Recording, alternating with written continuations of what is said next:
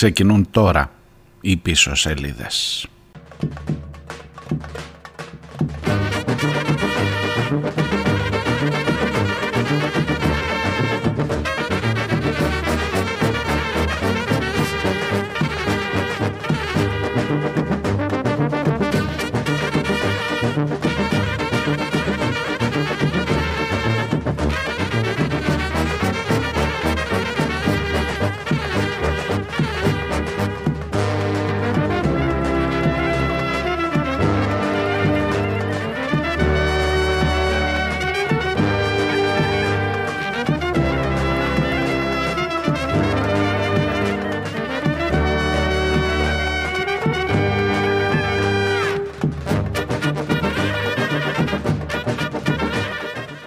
Σας, καλώς ήρθατε. Καλή εβδομάδα με Balkan Beat. Είπα να ξεκινήσω σήμερα από την ε, χώρα την μαγευτική των Βαλκανίων, από την Κολομβία των Βαλκανίων όπως μας λένε συνήθως και ίσως να μην έχουν και πάρα πολύ άδικο.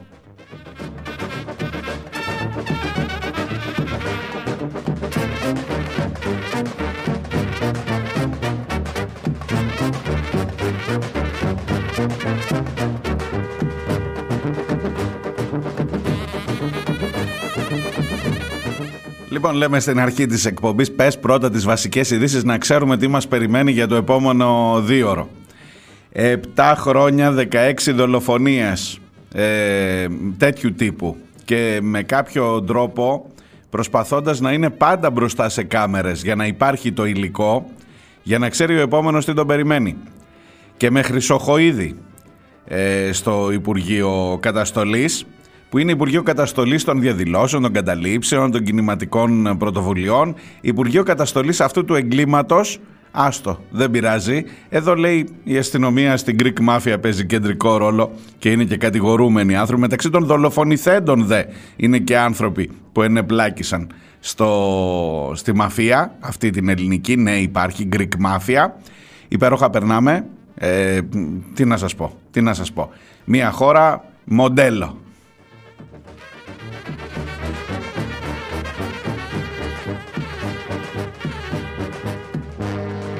είναι όλα εδώ όπως τα αφήσαμε, όπως τα αφήσατε την Παρασκευή που φύγαμε. Και χειρότερα μη σου πω.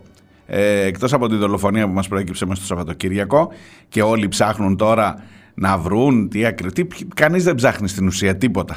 Κανείς δεν ψάχνει τίποτα. Δηλαδή, πέρα από τα δημοσιογραφικά, ότι μέσα σε 28 δευτερόλεπτα, ότι άδειασε δύο γεμιστήρες, το παρελθόν του συγκεκριμένου, οι υπόλοιποι που είχαν φαγωθεί τα προηγούμενα χρόνια, τα παρατσούκλια, εκεί να δείτε. Γέλιο. Θα ήταν για γέλια, αν δεν είναι για πραγματικά για κλάματα.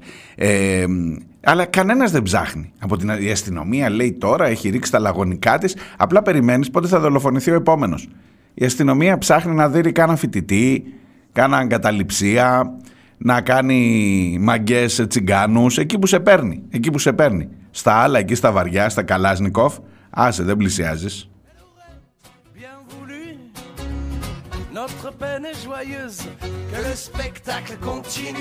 Θα μου πεις από πότε μας έγινες εσύ υπερασπιστής της καταστολής και του νόμου και της τάξης.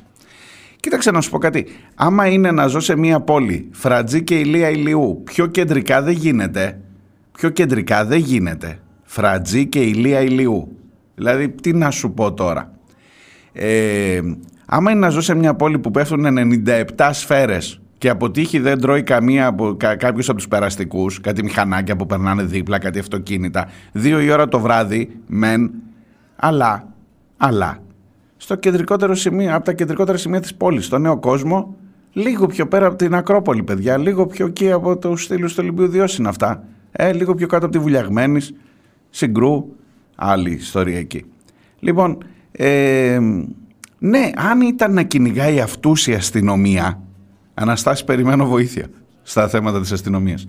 Αν ήταν να κυνηγάει αυτούς η αστυνομία, εγώ θα έλεγα μαζί σας παιδιά αδέρφια, πάμε όλοι μαζί να στηρίξουμε και το Μιχάλη μας που γενικά ε, το, το έχει το θέμα, το κατέχει πέμπτη φορά στο Υπουργείο καταστολής, ξέρει εν πάση περιπτώσει τι να κάνει, έχει υποσχεθεί ότι θα βρει και τους δράστες της Μαρφίν, να μην το ξεχάσω, να σας το πω.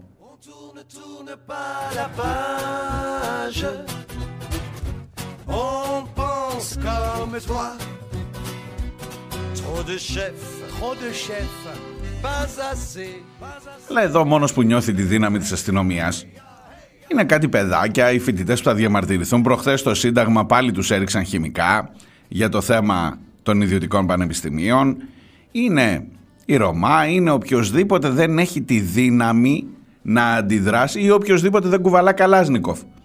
Τώρα, άμα κάνεις έναν συσχετισμό, ίσως πεις ότι ενδεχομένως η λύση είναι να κουβαλάς Καλάζνικοφ για να σε σέβεται και η αστυνομία. Αλλά δεν θέλω να το φτάσω μέχρι εκεί. Είναι και Δευτέρα πρωί. Δεν θέλω να ξεκινήσω με τέτοιου είδους συνειρμούς.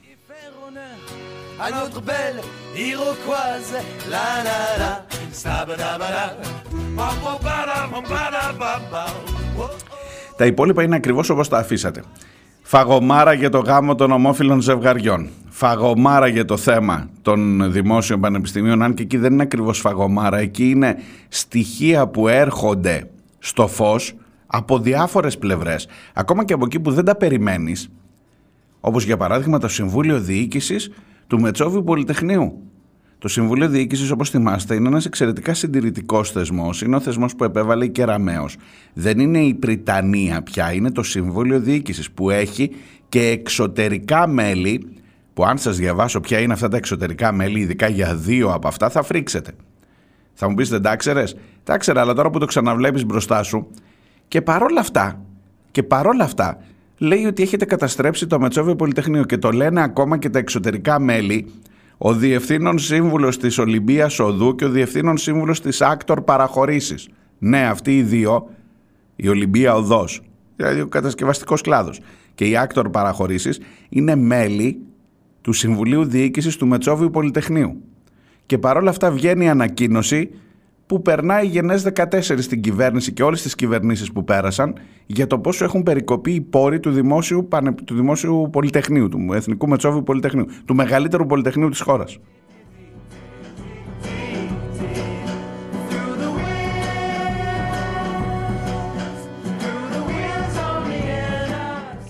Αλλά όταν σας λέω ότι, τα ότι είναι ακριβώς όπως τα αφήσατε, τα αφήσαμε την Παρασκευή, ε, εννοώ ότι είτε τα πεις, είτε δεν τα πεις. Δεν υδρώνει ρε παιδί μου κανενός το αυτή. Σου απαντάει με το 41%, σου απαντάει, μερικές φορές δεν σου απαντάει καν, κανείς, τίποτα, δεν υπάρχει ρε παιδί μου, δεν, απλά, απλά ασκούμε εξουσία, πες, πες ό,τι θέλεις. Πες ρε παιδί μου ό,τι θέλεις, κατήγγει λέμε, βγάλε χολή, πες με, με, με, ό,τι θέλεις πες με, βρίσε με, βρίσε με. Δεν υπάρχει περίπτωση να καταλάβω τίποτα. Γιατί, γιατί έχω από κάτω μια κοινωνία η οποία δεν πρόκειται ή σε τραγική, ικτρή μειοψηφία. Ε, μπήκα σε πολύ μεγάλους προβληματισμούς πρέπει να σας πω το Σαββατοκυριακό.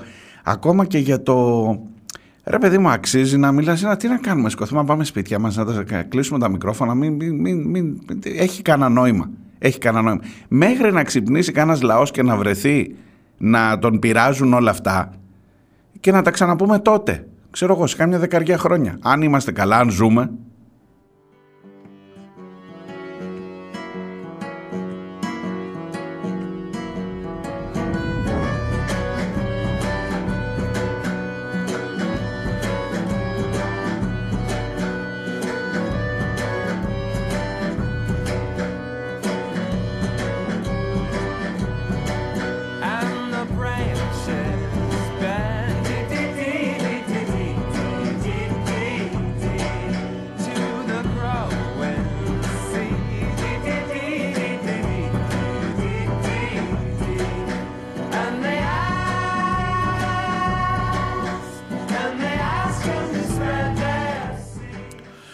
Γιώργος από τα Γιάννενα έρχεται και αυτός ο Ρεξάτος πρωί Δευτέρας, καλώς τον ως ε, Γκερνάτζου.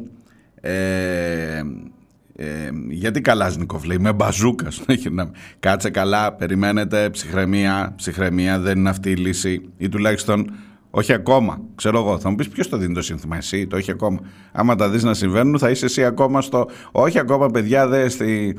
Πώς το λέγει η Παπαρίγα; Άντε πάλι το κουκουέ μου φταίει. Στη δική μας την επανάσταση δεν ανοίγει ούτε τζάμι ε, τότε με τον Γρηγορόπουλο. Λοιπόν, καλή εβδομάδα στο νούμερο 8 στη Θεία Σύση. Καλημέρα σε όλους σας. Καλώς ήρθατε. Ξεκινάμε 15 ο μήνας. Φτάσαμε στα μισά του Γενάρη. at first. It takes a lot of nerve to destroy this wondrous earth.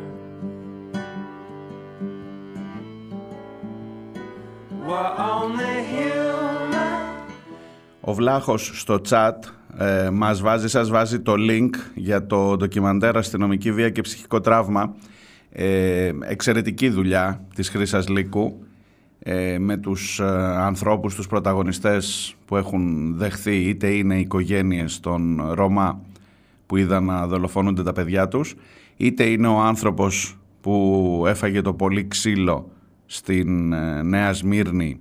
Εκείνο το πονάω, το θυμάστε, να μην λέω κακές λέξεις πρωί πρωί.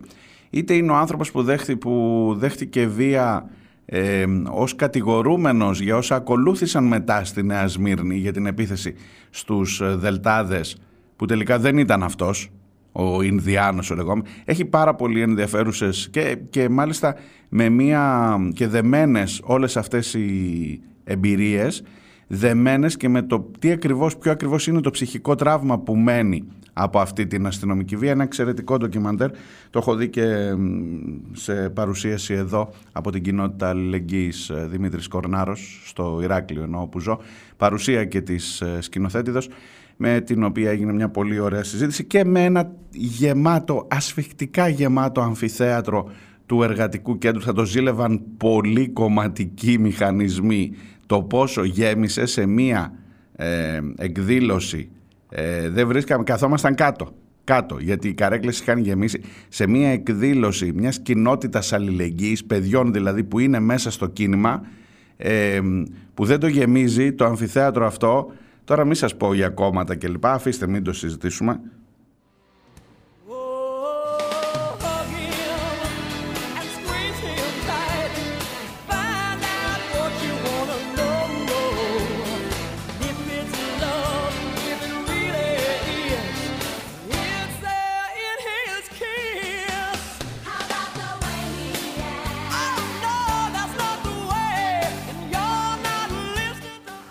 Η θεία Σύση μου γράφει ότι το εθνικό κανάλι, εννοεί τον Sky, έχει πει ότι μετά το περιστατικό στην καφετέρια με το γάζωμα του ανθρώπου, ότι ξέρουν σημάδι οι εκτελεστές και ότι οι υπόλοιποι δεν κινδυνεύουν, οπότε όλα καλά. Ποιος είναι αυτός, για θύμισέ μου, Πορτοσάλτε ήταν ή ο Χιώτη. Μάλλον ο Πορτοσάλτε.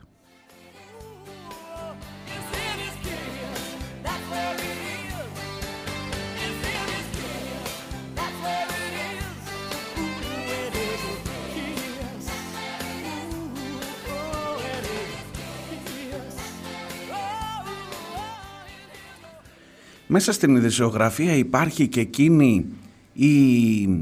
εκείνο το χατήρι. Κοιτάξτε τώρα πώς κουμπώνουν μερικά πραγματάκια. Διαφωνεί ο Σαμαράς με το γάμο ομοφύλων. Διαφωνεί ο Σαμαράς με την προσέγγιση με την Τουρκία. Διαφωνεί ο Σαμαράς με χιλιάδες άλλα πράγματα ενδεχομένως ε, και κάνει κόγξες που λένε και στο χωριό μου, στον Μητσοτάκη, διαμορφώνει, παίζει ηγετικό ρόλο στην ακροδεξιά πτέρυγα της Νέας Δημοκρατίας, αλλά την ώρα που έρχεται η, η στιγμή να ε, στεγαστεί το Ίδρυμα Σαμαρά είχε ένα εξαιρετικό ρεπορτάζ η Βασιλική Τζεβελέκου στην εφημερίδα των συντακτών του Σαββατοκύριακου το τι χατήρι, το ότι κλείνει τις αποθήκες, κλείνει ένα κτίριο που είναι στην ουσία κλείνει ένα μουσείο. Κλείνει τις αποθήκες και τα εργαστήρια ενός μουσείου η κυρία Μενδώνη για να πάρει το κτίριο φιλέτο μαγαζάκι γωνία, να το πάλι, να το δωρήσει στο Ίδρυμα Σαμαρά γιατί πρέπει κάπου να στεγαστεί. Λες και ο Σαμαράς δεν έχει λεφτά να πάει να αγοράσει ένα κτίριο να στεγάσει το Ίδρυμά του, αλλά πρέπει ως πρώην Πρωθυπουργός, βεβαίως, βεβαίως. Και μάλιστα αποκαλύπτεται στο ρεπορτάζ το ποιες χρήσεις έχει αυτό, ότι υπάρχουν εκεί σημαντικά αντικείμενα, ότι υπάρχει ένα ζήτημα και μάλιστα τους λέει μέσα σε δύο εβδομάδες αδειάστε το, το θέλει ο Σαμαράς. Ο Σαμαράς που ε, δεν θα ψηφίσει το γάμο, που δεν θα κάνει αυτό, που εκείνο, που το άλλο, αλλά τη δουλειά του την κάνει από κάτω. Και πόσο ωραία κουμπώνουν ρε παιδί μου τα θεματάκια αυτά. Θα προσπαθήσω μετά να σας διαβάσω λιγάκι όσο, όσο μπορώ διαγωνίως γιατί ήταν ένα εξαιρετικό και μεγάλο ρεπορτάζ για το πόσο μεγάλο σκάνδαλο, ακόμα ένα, είναι αυτή η παραχώρηση του κτηρίου στην πλάκα προς το Ίδρυμα ε, Σαμαρά.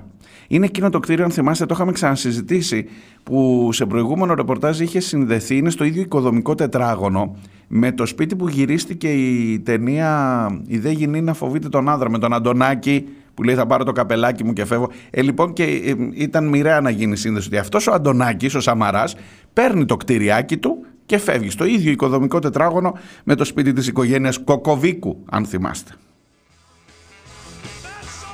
Ξέρω τώρα, ξέρω, ξέρω όλο και κάποιος θα στείλει κάτι με το Κοκοβίκος και το Αντωνάκης.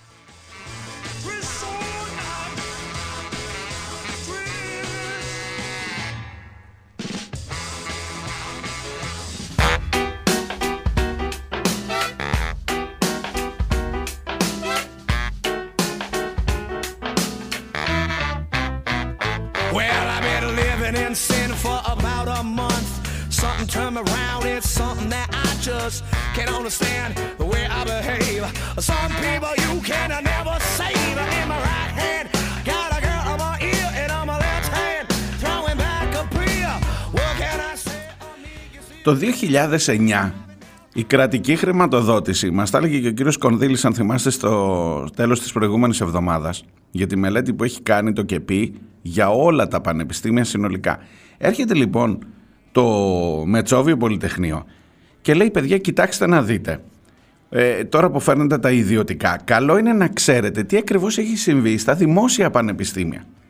Το 2009 η κρατική χρηματοδότηση στο Μετσόβιο Πολυτεχνείο, το μεγαλύτερο και ιστορικότερο προφανώς και για άλλους λόγους και για την εξέγερση, αλλά το μεγαλύτερο, οι- οι μεγαλύτερες πολυτεχνικές σχολές, η, ο, ο κύριος φορέας παραγωγής επιστημόνων, παραγωγή άσχημο λέω, όταν αναφέρεσαι σε ανθρώπους, εν πάση περιπτώσει εκπαίδευσης επιστημόνων σε όλα τα τεχνικά, μηχανικά επαγγέλματα, ε, με ανθρώπους που υποτίθεται ότι τους χρειάζεσαι και το έχουν καταλάβει ότι τους χρειάζονται. Γι' αυτό βάλανε μέσα τους παραχωρησιούχους στην ε, ε, Ιόνια, εδώ όπως τη λέγανε, την, ε, τους αυτοκινητοδρόμους Αιγαίου και την, ε, τον Άκτορα.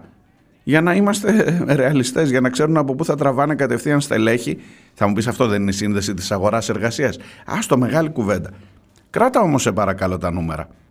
Το 2009 19,68 εκατομμύρια ευρώ η κρατική χρηματοδότηση, ετήσια εννοούμε, προς το Μετσόβιο Πολυτεχνείο. Το 2024 προβλέπονται 7,17. Από τα 19,5 πάμε στα 7 και κάτι ψηλά. Ποσοστιαία μεταβολή μείον 63,6%. Θέλεις να μιλήσουμε για καθηγητές, μέλη ΔΕΠ, από τους 612 το 2009. Το 2024 ξεκινάει με 391, μείον 36%. Τι να συζητήσουμε. Και οι σπουδαστές οντο- ε, ε, ωστόσο αυξάνονται αντί να μειώνονται. Από 20.800 και έχουν γίνει 25.150. Αυξάνονται οι σπουδαστές, μειώνονται τα λεφτά, μειώνονται και οι καθηγητές. Δραματικά όμως μειώνονται. Και φυσικά μπαίνει το Συμβούλιο Διοίκησης, ένα θα το ξαναπώ συντηρητικό όργανο ή τέλος πάντων ένα όργανο που προέκυψε από έναν συντηρητικότατο νόμο στην ουσία που αποτέλεσε στην ουσία ε, την, την αρχή της ιδιωτικοποίησης και λένε οι ίδιοι, δεν ξέρω αν συνηγόρησαν και οι, αυτοί που είναι στους, στον κατασκευαστικό κλάδο ή αν είναι μόνο οι καθηγητές, δεν μας λέει αν ψηφίστηκε ομόφωνα ή αν και τέλος πάντων τι και πώς, γιατί αυτοί είναι και 10, είναι 11 μέλη. Λοιπόν, και λέει ότι πρέπει επιτέλους η πολιτεία να σκύψει πάνω από το θέμα του Δημόσιου Πανεπιστημίου το οποίο οδηγείται αναπόφευκτα σε μαρασμό και απαξίωση και εκ των πραγμάτων η συνταγματική του αποστολή για προσφορά στον ελληνικό λαό θα παραδοθεί σε άλλες δομές. Ακούει κανείς; Όχι είναι η απάντηση. Ή μάλλον ακούνε αλλά δεν υδρώνεται αυτή τους είναι η απάντηση. Τόσο ξεκάθαρα.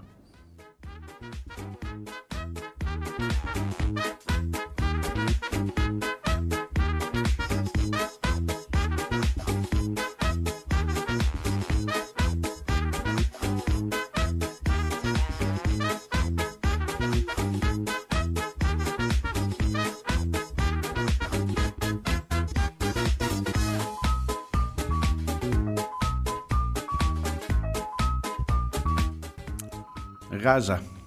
101 μέρες σήμερα. Συμπληρώθηκαν οι 100 μέρες το, την Κυριακή χθες. Σήμερα είναι 101η μέρα του πολέμου. 24.000 οι νεκροί και δεν λέω τα υπόλοιπα νούμερα της φρίκης, τα ξέρετε, τα έχω πει πάρα πολλές φορές. Καθόμαστε εδώ, μετράμε, μετράμε, μετράμε. Ε, εδώ, εδώ και αν δεν ακούει κανείς, εδώ και αν τα λες και χτυπάς σε τείχο, μέχρι να κουραστείς, μέχρι να πέσει ο τείχος ή μέχρι να ανοίξεις το δικό σου το κεφάλι. Ξέρω κι εγώ.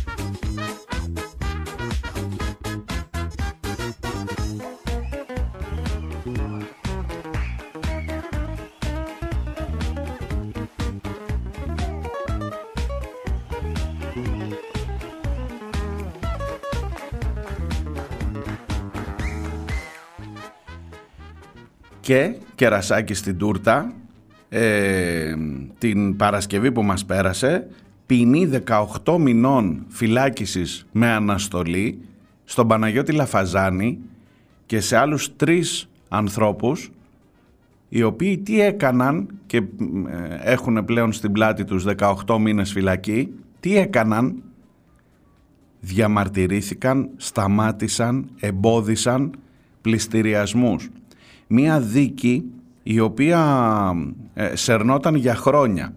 Μία δίκη και μια υπόθεση για την οποία βρέθηκε κατηγορούμενος ο Λαφαζάνης και τον υπερασπίστηκαν τότε και ο Μίκης Θοδωράκης και ο Μανώλης Γλέζος, τώρα πλέον και οι δύο κοιτάνε από αλλού, ε, για το πολύ απλό ότι στάθηκε μπροστά απέναντι στους ηλεκτρονικούς πληστηριασμούς, στους πληστηριασμούς με φυσική παρουσία, βρέθηκε εκεί που έπρεπε. Ό,τι και αν έχεις να πεις για το Λαφαζάνη.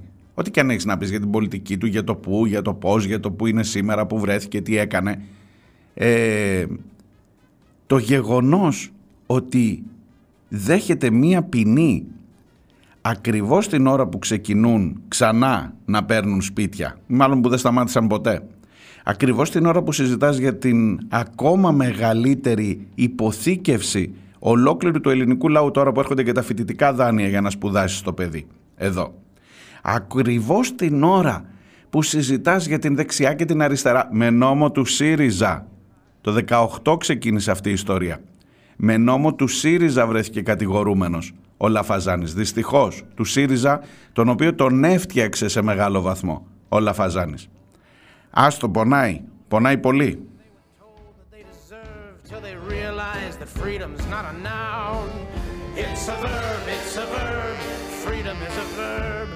Something never finished, never done. It's something you must make, it's something you must take, it's something you must constantly become.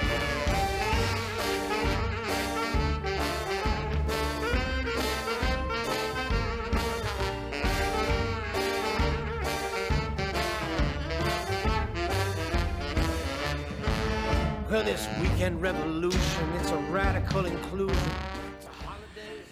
Αυτά ως εισαγωγή, ως προγραμματικές δηλώσεις για το περιβάλλον, για το σκηνικό που καλείσαι άλλη μία μέρα, άλλη μία φορά να κάνεις, τι να κάνεις, δεν το πω, να, να, να σχολιάσεις, να παράξεις δημοσιογραφική δουλειά πιέζοντας προς κάποια κατεύθυνση, να βλέπεις ή να μην βλέπεις αποτέλεσμα πουθενά και για τίποτα.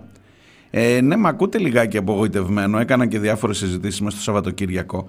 Αν έχει νόημα, ρε παιδί μου, όλο αυτό, μήπως μήπως δεν, μήπως κάτι δεν κάνουμε καλά, μήπως χρειάζονται άλλες μορφές, άλλες ε, δράσεις να πάρουμε, ξέρω εγώ. Τι, τι να... Δεν, ειλικρινά, ειλικρινά δεν ξέρω αν όλο αυτό ε, έχει κάποιον να ακούει και δεν εννοώ κάποιον εσάς εμένα εδώ που τα λέμε τώρα ενώ ρε παιδί μου ένα κοινωνικό σώμα, θα μου πεις τι περιμένεις τώρα με μια εκπομπή που κάνεις να αλλάξει τον κόσμο. Όχι βέβαια. Αλλά δεν βλέπω να κινείται τίποτα. Πώς να σας το πω. Και ανησυχώ πραγματικά με πιάνει μερικές ώρες μια ε, πολιτική κοινωνική, να μην σου πω και στα όρια της κανονικής της κατάθλιψης. Ξέρω να το ψάξω. Το ψάξω αλήθεια. Το ψάξουμε όλοι μαζί, αδέρφια. Μήπως χρειαζόμαστε ένα group therapy εδώ, κάτι δεν πάει καλά, κάπου έχει κολλήσει το σύστημα. Δεν κινείται φίλο. Δεν κινείται φίλο για όλα αυτά που ζούμε. Διάλειμμα και έρχομαι σε λίγο να βάλω κι άλλους στην κουβέντα, μπας, μπας και ξέρω εγώ βρούμε καμιά άκρη.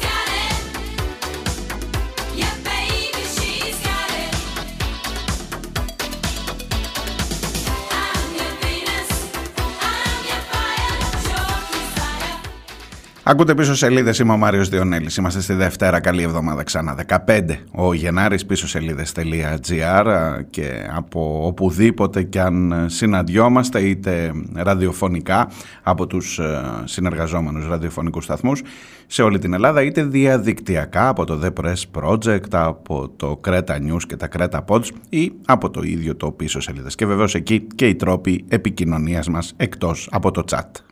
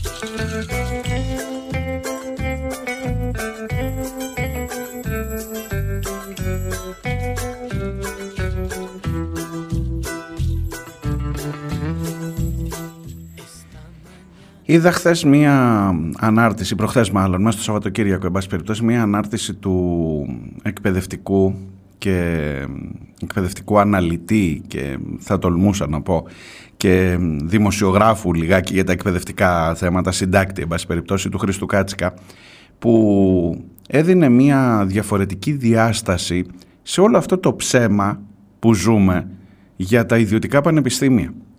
Έλεγε δηλαδή ότι ακόμα και το επιχείρημα ότι τα ιδιωτικά πανεπιστήμια θα κρατήσουν τα παιδιά που φεύγουν για να σπουδάσουν στο εξωτερικό και αφού κατανοήσεις ε, μ, πιστείς ότι όλο αυτό είναι ένα αφήγημα που μάλλον δεν αφορά τα παιδιά, αφορά τους εργαζόμενους που μένουν αφού έχουν σπουδάσει εδώ στην Ελλάδα. Σε αυτό το πολυτεχνείο που το έχεις ρημάξει, που μετά φεύγουν ή στην ιατρική που επίσης την έχεις ρημάξει. Ότι το σανό έρχεται με το τσουβάλι, γράφει ο Χρήστος ο Κάτσικας. Ε, η παραπλάνηση λέει ανταγωνίζεται με το ψέμα. Για δείτε λέει χώρες με ιδιωτικά πανεπιστήμια όπως οι Ηνωμένες Πολιτείες, η Ισπανία, η Πορτογαλία, η Βρετανία έχουν χιλιάδες φοιτητές που σπουδάζουν στο εξωτερικό. Γιατί δεν τους κράτησαν τους φοιτητές τους εκεί, στα δικά τους ιδιωτικά πανεπιστήμια. Η Κύπρος λέει που επίσης μας τη διαφημίζουν για τα ιδιωτικά της και πέφτει και αβέρτα διαφήμιση στα ελληνικά κανάλια και όχι μόνο για τα ιδιωτικά πανεπιστήμια στην Κύπρο έχει πάνω από 10.000 φοιτητές που σπουδάζουν στην Ελλάδα. Γιατί οι 10.000 φοιτητές σηκώνονται να φύγουν από την Κύπρο και η Κύπρος δεν είναι και κανένα... Γιατί σηκώνονται να φύγουν από την Κύπρο 10.000 άνθρωποι να έρθουν να σπουδάσουν στα ελληνικά πανεπιστήμια και δεν κάθονται εκεί στα δικά τους τα όμορφα τα ωραία τα ιδιωτικά. Μήπως γιατί είναι της πλάκας; Αυτό το λέω δεν το λέει ο Χριστός.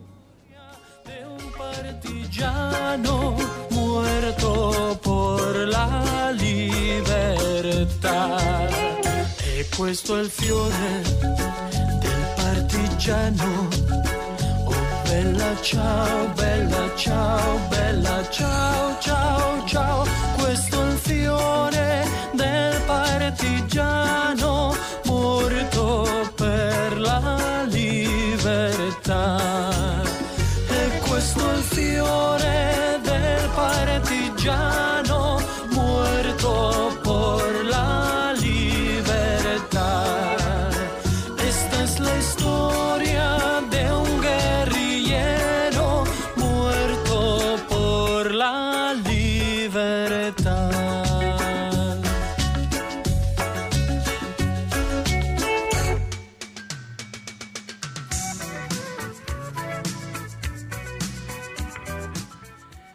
Διαβάζοντας πρώτα την ε, ανακοίνωση του Μετσόβιου Πολυτεχνείου, του Συμβουλίου Διοίκησης για την τραγική υποχρηματοδότηση, έχοντας ήδη διαβάσει από την προηγούμενη εβδομάδα την έρευνα του ΚΕΠΗ συνολικά, όχι μόνο για το Μετσόβιο, συνολικά για τα ελληνικά πανεπιστήμια για την τριτοβάθμια εκπαίδευση, επίσης την μεθοδική και μεθοδευμένη, αν μη τι άλλο, χρηματοδο- υποχρηματοδότηση και απαξίωσή τους και διαβάζοντας και την ανάλυση αυτή που σας είπα νωρίτερα του Χρήστου Κάτσικα, όχι ανάλυση, μια μικρή, το ποστάρισμά του στο facebook που λέει ότι μας κοροϊδεύουν εδώ τα ξένα ιδιωτικά πανεπιστήμια γιατί δεν κρατάνε εκεί τους φοιτητές.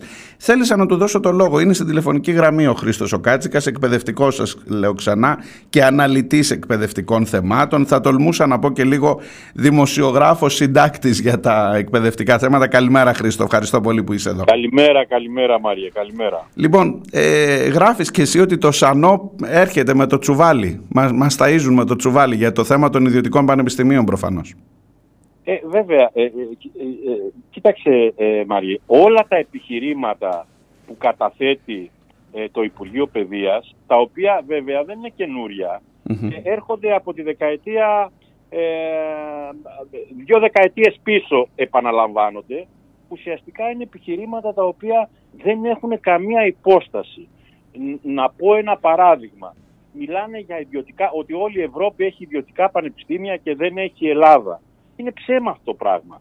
Τα ιδιωτικά πανεπιστήμια που έχει, τα ελάχιστα ιδιωτικά πανεπιστήμια που έχει η Ευρώπη, οι, οι χώρες της Ευρωπαϊκής Ένωσης, έχουν, είναι δεύτερης και τρίτης κατηγορίας, έχουν μόλις το 2 με 2,5% των φοιτητών, οι υπόλοιποι σπουδάζουν στα κρατικά πανεπιστήμια, απλά στην Ευρώπη τι γίνεται; Έχουν καταφέρει μέσω της ύπαρξης των ιδιωτικών πανεπιστημίων να βάλουν δίδακτρα και στα κρατικά πανεπιστήμια. Ε, και, α, και για να το, να το πω, α, να πω αυτό που θέλω να πω και στο τέλος, ότι όλη η ιστορία αυτή με τα ιδιωτικά πανεπιστήμια που θα έρθουν στην Ελλάδα και θα επενδύσουν και επιτέλους δε- δεν θα έχουμε αναχρονισμό κτλ. Ουσιαστικά γίνεται γιατί θέλουν μέσω αυτού του μοχλού να σπρώξουν τα κρατικά πανεπιστήμια να δουλέψουν με ιδιωτικο-οικονομικούς όρους. Δηλαδή, να βγάζουν το ψωμί τους μόνα τους μέσω διδάκτρων ή μέσω χορηγών, να μειώσουν τα χρόνια σπουδών όπως είναι και στα διάφορα ευρωπαϊκά πανεπιστήμια, ε, μειωθούν, να, να μειώσουν τις κρατικές δαπάνες. Αυτή είναι όλη η ιστορία. Και βέβαια το έχουν μεθοδεύσει χρόνια. Δεν είναι καινούριο. Έχουν μεθοδεύσει δηλαδή χρόνια να υποτιμήσουν τα ελληνικά δημόσια πανεπιστήμια μέσω της υποχρηματοδότησης. Τα έχουν αφήσει να ρημάξουν ουσιαστικά και το προσωπικό έχει μειωθεί την τελευταία δεκαετία κατά 20 και 30% ενώ οι φοιτητές είναι οι ίδιοι ή και περισσότεροι. Μμμ. Και δεύτερον, σπρώχνουν τα δημόσια πανεπιστήμια μέσω αυτού που λέμε να βγάζουν το ψωμί τους μόνοι τους, σπρώχνουν τα δημόσια πανεπιστήμια να στρέφονται περισσότερο σε πράγματα που μπορούν να πουλήσουν.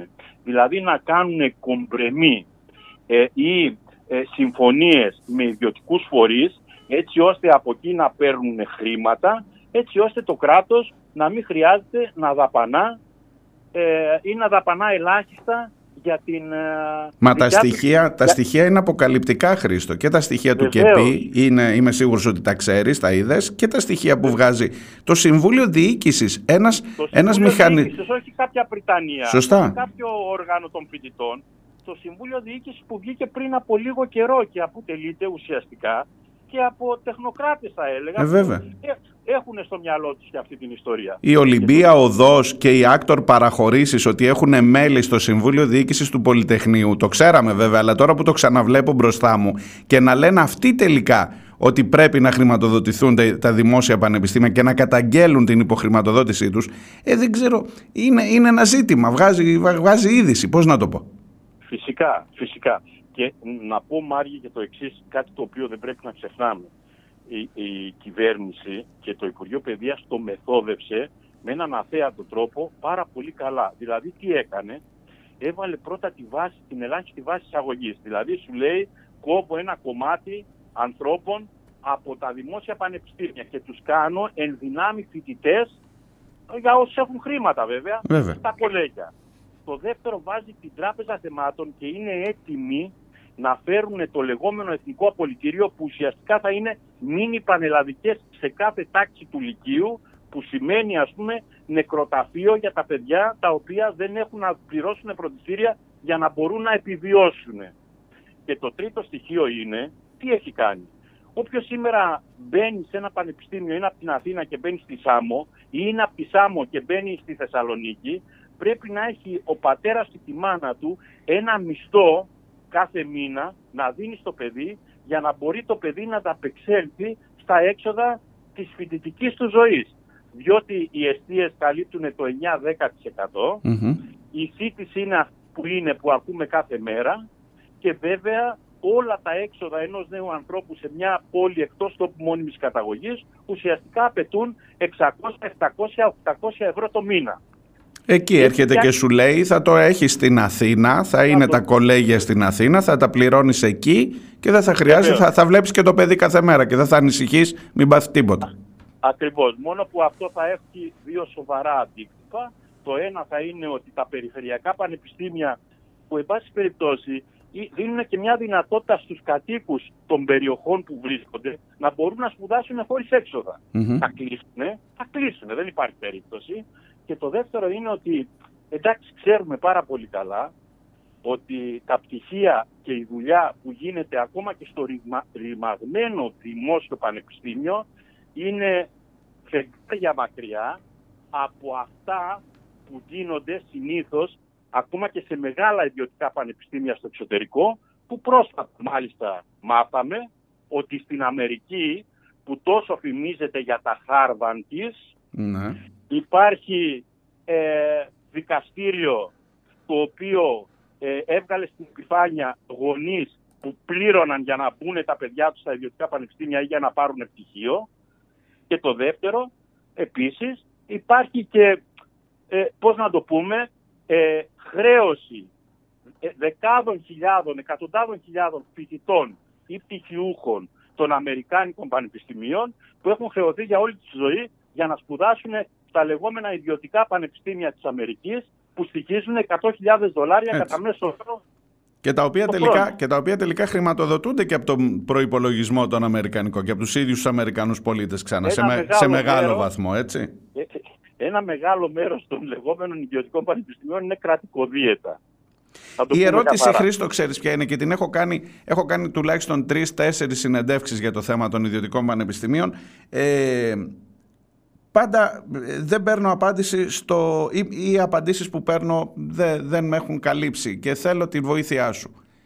Γιατί φτάσαμε εδώ; Πού είναι σήμερα ο κόσμος να αντιδράει; Πού είναι οι φοιτητές, πού είναι το φοιτητικό κίνημα; Πού είναι, πόσο, πόσο έπιασε όλο αυτό το μασάζ των 20 χρόνων που λίγο λίγο λίγο λίγο τραβούσε την κλωστή, το ξύλωνε το πουλόβερ για να έρθει τώρα; Η ληξιαρχική πράξη θανάτου στην ουσία. Είναι αυτό που θα ζήσουμε με το νομοσχέδιο. Και για το άρθρο 16, για τους αγώνες, για αυτά που δημιούργησαν ένα κίνημα στην κοινωνία κάποτε. Τώρα που είναι όλα αυτά. Ε, έχεις δίκιο Μάρια. Υπάρχει μια σοβαρή διάσταση. Το ένα είναι ότι έχουν καταφέρει να πάρουν με, όλες, αυ- με όλα αυτά τα κόλπα ε, ένα μεγάλο μέρος της κοινή γνώμης ή την έχουν κάνει ανεκτική ότι εντάξει και τι έγινε κι αν γίνουν ιδιωτικά πανεπιστήμια. Είναι αλήθεια. Έχουν καταφέρει να πάρουν ένα μέρος της κοινής γνώμης. Με, με, με όλα αυτά τα κόλπα και με όλες αυτές τις ιστορίες των 20 τελευταίων χρόνων που έκαναν στα δημόσια πανεπιστήμια, που τα, ερήμ, που τα ερήμωσαν. Απ' την άλλη, αυτό το κίνημα το οποίο υπήρξε το ε, 2007 και το 2006, είναι αλήθεια ότι αυτή τη στιγμή ακόμα δεν έχει εμφανιστεί. Έχω όμως την ε, πεποίθηση και έχω και την, αν θέλεις, αν θέλεις και έτσι και τη, μια εμπειρία που λέει ότι ε, η κυβέρνηση έχει αυτή τη στιγμή την κοινή γνώμη, αλλά θα αντιμετωπίσει πολύ γρήγορα τους δρόμους. Θα αντιμετωπίσει δηλαδή δεκάδες χιλιάδες νέους ανθρώπους, οι οποίοι βρίσκονται στα δημόσια πανεπιστήμια και οι οποίοι θα αντιληφθούν είτε ψηφίζουν ε, Νέα Δημοκρατία, είτε ψηφίζουν Πασόκ, είτε ψηφίζουν Κουκουέ, θα αντιληφθούν ότι η, η, η εμφάνιση των ιδιωτικών πανεπιστημίων θα είναι η λεξιακή πράξη θανάτου για ψήφιους. Θα το αντιληφθούν και θα φτιάξουν εκείνο το μέτωπο που χρειάζεται για να μπορέσουν να αντιμετωπίσουν αυτή την καταιγίδα. Εγώ θα βάλω τη λέξη να έχουμε την ελπίδα ότι θα το δούμε. Καταλαβαίνω, ε, σέβομαι την εμπειρία σου, μακάρι να έχεις δίκιο. Σε πολιτικό επίπεδο και με αυτό θέλω να κλείσω την κουβέντα μας, δεν το βλέπω. Βλέπω το Πασόκ να λέει δεν θα σταθώ εμπόδιο. Βλέπω ακόμα και το ΣΥΡΙΖΑ, την αξιωματική αντιπολίτευση, να πατάει λίγο σε δύο βάρκες. Βλέπω ότι μία θέση, μάλλον δεν θα ψηφίσουν, αλλά βλέπω και α- ανάποδες φωνές, ότι να δούμε τη σύνδεση με την αγορά εργασίας. Ε, τον ίδιο τον Στέφανο Κασελάκη, να, είναι, να έρχεται από ένα χώρο που λέει ότι δεν, ε, δεν είμαι ε, εναντίον των ιδιωτικών πανεπιστήμιων. Θυμάσαι από τις πρώτες πρώτες εξαγγελίες του. Ε, Βεβαίως, όλο βεβαίως. αυτό, όλο αυτό, ε, πώς να το πω, δεν προϊονίζεται κάτι θετικό. Αυτό είναι αλήθεια. Και σε- στο επίπεδο των πολιτικών δυνάμεων τα πράγματα είναι ακριβώς και για το ΣΥΡΙΖΑ να το πω είναι ακόμα χειρότερα. Ακόμα χειρότερα. Κρατάει μία στάση ας πούμε και αυτό και το άλλο και εκείνο και δεν εμπνέει καμία εμπιστοσύνη. Ε, το ΠΑΣΟΚ ε, ανάλογα θα κινηθεί όπως κάνει κάθε φορά. Αν δει ότι υπάρχει ένα φούντομα θα στηρίξει, θα πει ότι πολύ καλά κάνουν οι φοιτητές και είμαστε και εμείς κατά των ιδιωτικών πανεπιστημίων. Αν δει ότι δεν υπάρχει, ότι υπάρχουν ε, λίγα πράγματα, ε, θα κάνει αυτό το οποίο λέει το ιδεολογικό του DNA. Δηλαδή, ναι, μεν αλλά. Ναι, μεν αλλά. Ε, όλα θα απευθούν ε, ε, το επόμενο χρονικό διάστημα. Στο αλλά δρόμο, και μετά λες, τη ε. συζήτηση, ε, θα απευθούν ναι, στις αντιδράσεις των νέων ανθρώπων που μαζεύουν θυμό μαζεύουν θυμό και για την ε, φτώχεια και για τις ε, δουλειές που δεν βρίσκουν και για το ότι η ζωή τους έχει γίνει λιγάκι, ε, τι λιγάκι, έχει γίνει τοξική και μίζερη ας πούμε από όλα αυτά που περνάνε. Μαζεύουν Για να και δούμε. καμιά φορά έχει δείξει η ιστορία ότι αυτός ο θυμός που τώρα είναι σιωπή μετά γίνεται ε, θόρυβος, μεγάλος θόρυβος Και και, οργή. αντίδραση κτλ. Εύχομαι να έχεις δίκιο. Σε ευχαριστώ πάρα πολύ Χρήστο προς το Να παρόν. είστε καλά, Καλημέρα, να είστε καλή καλά, συνέχεια καλή- στη δουλειά σου. Ευχαριστώ και εγώ. Γεια χαρά. Γεια.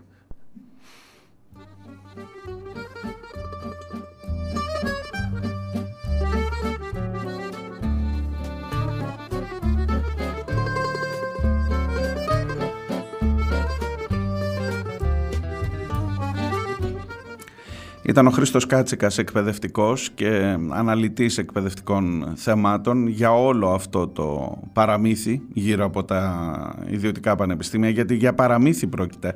Είναι τόσο ε, στον αέρα τα επιχειρήματα για το τι ακριβώς θα φέρουν τα ιδιωτικά πανεπιστήμια, όταν βλέπεις την διεθνή εμπειρία, όταν βλέπεις το 2% των ανθρώπων σε κάθε χώρα των φοιτητών είναι στα ιδιωτικά πανεπιστήμια και όλοι επιλέγουν τα δημόσια.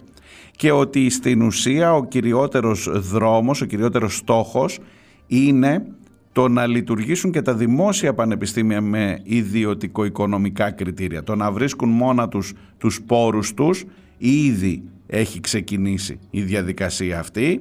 Νομίζω από όσες συνεντεύξεις έχετε ακούσει, βάλτε και τον κύριο Κονδύλη την προηγούμενη εβδομάδα, την Αλεξάνδρα Κορονέου, τους ίδιους τους φοιτητές που μίλησαν από, τις, ε, ε, από τους φοιτητικούς συλλόγους που θα βρεθούν, που βρε- βρέθηκαν ήδη και συνεχίζουν, ήδη ανακοίνωσαν ότι θα συνεχίσουν τις κινητοποιήσεις τους και ήδη πολλές, καταλήψεις, πολλές σχολές παραμένουν υποκατάληψη. Βάλτε σε όλον αυτό το διάλογο τα επιχειρήματα στη σειρά για να δείτε, να καταλάβετε ότι όλο αυτό δεν φέρνει τίποτα μα τίποτα καλό.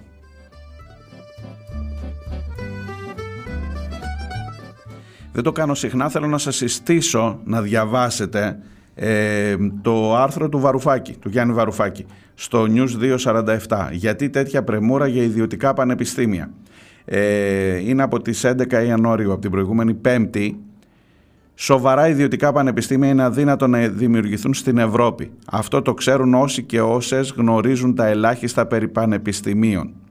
Γιατί όμως η ελληνική άρχουσα τάξη, αντίθετα παράδειγμα με τη Βρετανική ή τη Γαλλική, θέλει διακαώσει ιδιωτικά πανεπιστήμια, στα οποία η ίδια η άρχουσα τάξη που τα φτιάχνει δεν πρόκειται ποτέ να στείλει τα παιδιά της; Σας διαβάζω το μότο, τον υπότιτλο. Είναι ένα αρκετά μεγάλο άρθρο, αλλά εξηγεί ε, και σε ενότητες πολύ συγκεκριμένες γιατί ακριβώς δεν πρόκειται να λειτουργήσουν πραγματικά ως πανεπιστήμια αυτά τα μορφώματα τα οποία ετοιμάζονται να φτιάξουν. Ε, ένα εξαιρετικό, ένα σημαντικό που ήδη έχει πάρει πάρα πολλές δημοσι... αναδημοσιεύσεις άρθρο του Γιάννη Βαρουφάκη.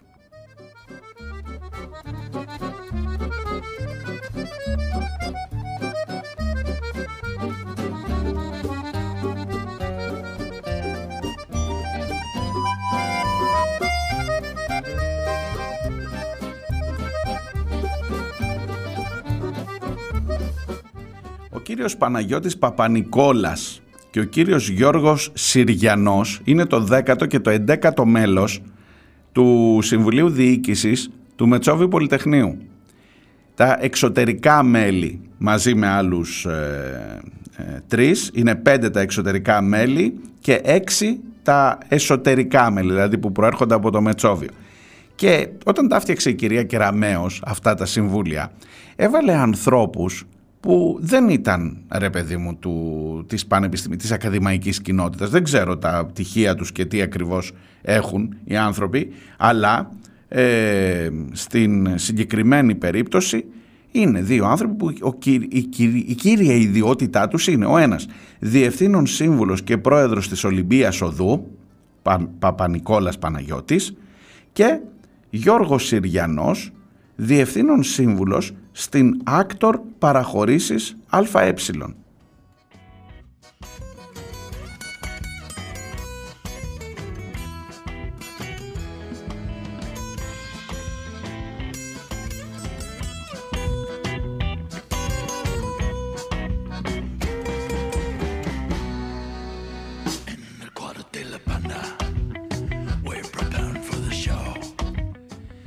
Δεν έχουμε τα αποτελέσματα του αν έγινε ψηφοφορία, το αν αυτό το Συμβούλιο Διοίκησης κατά πλειοψηφία ή ομόφωνα έβγαλε την απόφασή του. Αυτή την, την καταγγελία αυτή για τη δραματική μείωση των πόρων του Μετσόβιου Πολυτεχνείου.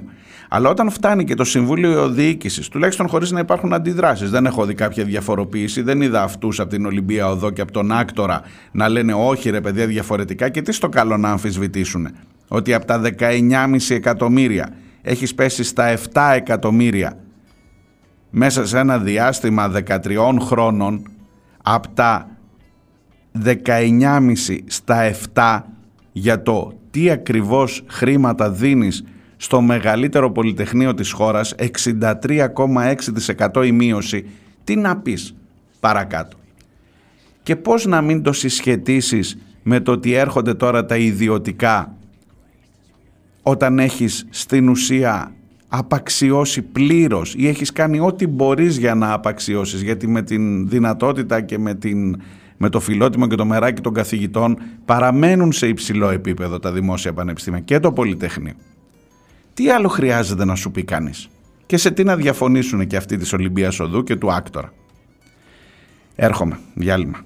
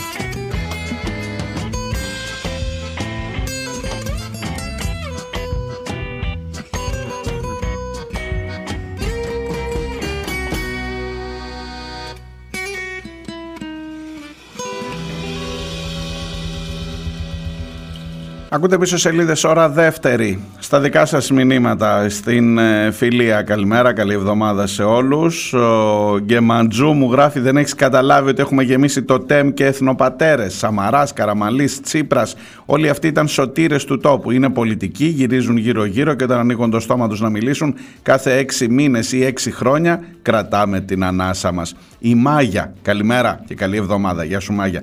Μέσα στο Σαββατοκύριακο έκανα λέει μία έρευνα σχετικά με τις πολυγαμικές σκέ- σχέσεις. Η σκέψη μου αυθόρμητα αναδύθηκε, η σκέψη που αυθόρμητα αναδύθηκε είναι πως όλη η συζήτηση για τους γάμους ομοφυλ- ομοφύλων μπορεί να είναι μια παραχώρηση δικαιωμάτων στην αστική δημοκρατία μας, αλλά σίγουρα μισό λεπτό γιατί συνεχίζει, αποξενώνει και περιθωριοποιεί αυτό το κομμάτι της κοινωνίας. Ένα κομμάτι που αμφισβητεί τις σχέσεις εξουσίας και κάνει βαθιά ενδοσκόπηση των αναγκών τους.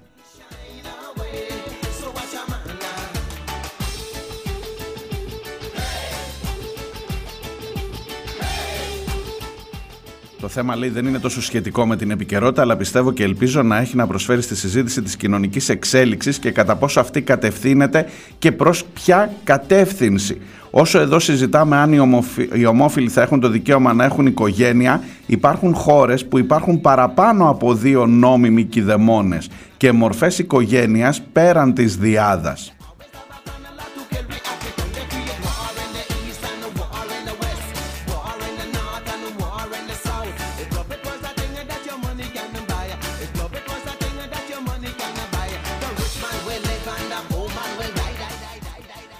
Δεν ξέρω, Μάγια, εκείνο που ξέρω, σίγουρα σηκώνει μεγαλύτερη συζήτηση στο θέμα, αλλά εκείνο που ξέρω ότι είναι το αυτονόητο, το βασικό δικαίωμα και δεν ε, τους περιθωριοποιεί περισσότερο το να ψηφιστεί ο γάμος των ομόφυλων ζευγαριών και όλα τα δικαιώματα που προκύπτουν από έναν γάμο.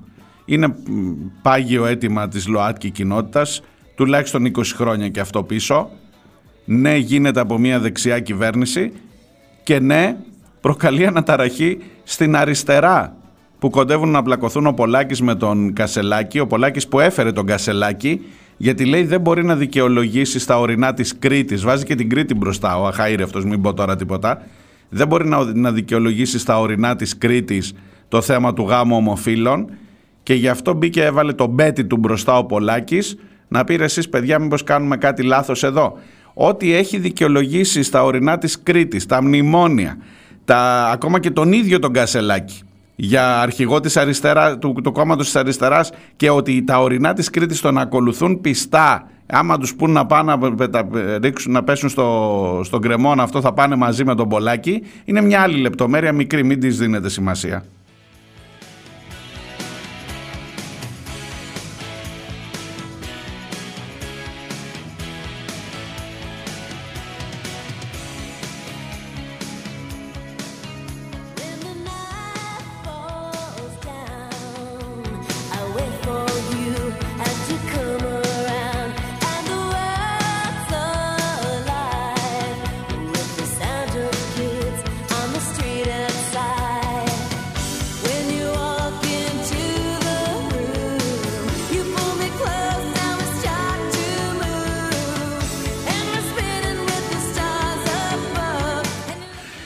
Επόμενος καλεσμένος στις πίσω σελίδες είναι ο Παναγιώτης Λαφαζάνης, πρώην Υπουργός, ε, ιδρυτής του Δημοκρατικού Κινήματος Εθνικής Απελευθέρωσης, δικαία και καταδικαστής από την Παρασκευή που μας πέρασε σε 18 μήνες φυλακή με αναστολή, δεν είναι στη φυλακή, είναι έξω, αυτό μόνο τους έλειπε, να τον βάλουν και στη φυλακή, αλλά η, η ρετσινιά και η καταδίκη μένει και αυτή την καταδίκη θέλω να συζητήσουμε για τους αγώνες, για το κίνημα κατά των πληστηριασμών, για όλη αυτή την δυστοπία που ζούμε μετά τα μνημόνια. Ο Παναγιώτης Λαφαζάνης, ένας άνθρωπος που ξέρω χρόνια τον εκτιμώ, χαίρομαι πάρα πολύ που είμαστε μαζί τηλεφωνικά. Καλημέρα, ευχαριστώ πάρα πολύ. Καλημέρα Μάριε, καλημέρα κύριε Διονέλη. ε, μάλλον συναγωνιστή κύριε Συναγωνιστή και, Διονέλη. και σύντροφε θα λέω εγώ και ας Ναι, έχουμε ναι, βρεθεί ναι, και σε ναι. διαφορετικούς πολιτικούς χώρους. Όχι, ε, αυτό δεν έχει καμία σημασία. Η αμοιβαία εκτίμηση και η αμοιβαία κοινή αγώνες μένουν και είναι πιο πάνω απ' όλα. Έτσι ακριβώς. Λοιπόν, 18 μήνες φυλακή γιατί, γιατί εσύ και όχι μόνο, μα- μαζί με τους τρεις συναγωνιστές αποτρέψατε πληστηριασμούς, βρεθήκατε εκεί που είχε ανάγκη ο κόσμος και έχω την εντύπωση ότι έχει έναν πολύ εκδικητικό χαρακτήρα η απόφαση αυτή. Ε, πολύ σωστά το λέτε. Ε, το δικαστήριο, ο- η έδρα μάλλον, όχι ο εισαγγελέας, ε, βρισκόταν φανερά πλέον, είναι φανερό πλέον, ότι βρισκόταν σε διατεταγμένη υπηρεσία. Είχε λάβει τις αποφάσεις προτού ακόμα ε, ακούσει το ακροατήριο, τι θα γινόταν στο ακροατήριο της, Δύσης, ε, της δίκης. Ε, αυτό, ο, αυτό νομίζω ο, ε, ήταν πασιφανές ε, σε όσους παρακολούθ- παρακολούθησαν την ακροαματική διαδικασία, η οποία ήταν και πολύ ενδιαφέρουσα νομίζω. Και η Είναι οποία πολύ έρχεται, χαρακτηριστικό. και, ναι, Ναι. και η οποία έρχεται από το 2018 επί κυβέρνησης ΣΥΡΙΖΑ ξεκίνησε αυτή η διαδικασία και νομίζω όσο πληγώνει εμένα θα πληγώνει και εσάς αυτό ε, με- με μια διαδικασία που τελικά εξελίσσεται σε καταστροφή για τους πολίτες που βλέπουν να χάνουν τα σπίτια τους. Βεβαίως ε, ε, όλη αυτή η διαδικασία των πληστηριασμών πρώτης κατοικίας ξεκίνησε επί ΣΥΡΙΖΑ. Ε, στο ΣΥΡΙΖΑ είχαμε δύο μεγάλες κολόνες θα έλεγα στο πρόγραμμά μας. Ε, το αρχικό πρόγραμμα, αυτό Μμμ. που, με το οποίο αναδεχτήκαμε τότε σε αξιωματική αντιπολίτευση και μετά σε κυβέρνηση. Πρώτον ότι θα καταργήσουμε τα μνημόνια τα οποία θεωρούσαμε από απεικιοποίηση της χώρας και εξαθλίωση του ελληνικού λαού και έτσι ήτανε.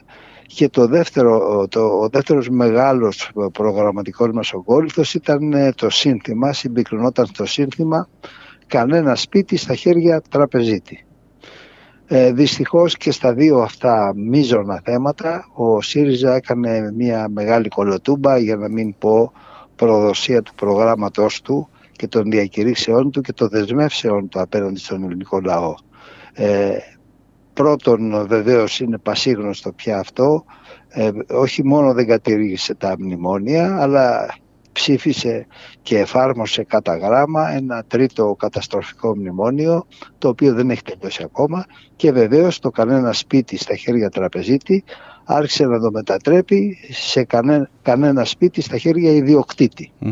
Ε, ήταν αυτός που ε, μετέτρεψε, ε, μετέφερε τις, ε, τους πληστηριασμούς από τα ειρηνοδικεία όπου εκεί γίνονταν σε κοινή θέα και έβλεπε ο καθένας τι πώς διεξάγεται η διαδικασία, ποιες προσφορές γίνονται και τι έγινε όταν με τους πληστηριασμούς για να αποφύγει τις αντιδράσεις στα ειρηνοδικεία και επομένως την κατακραυγή και τη ματέωση πληστηριασμών τους μετέφερε άρον-άρον ε, ηλεκτρονικά στα κλειστά δωμάτια των συμβολιογραφείων.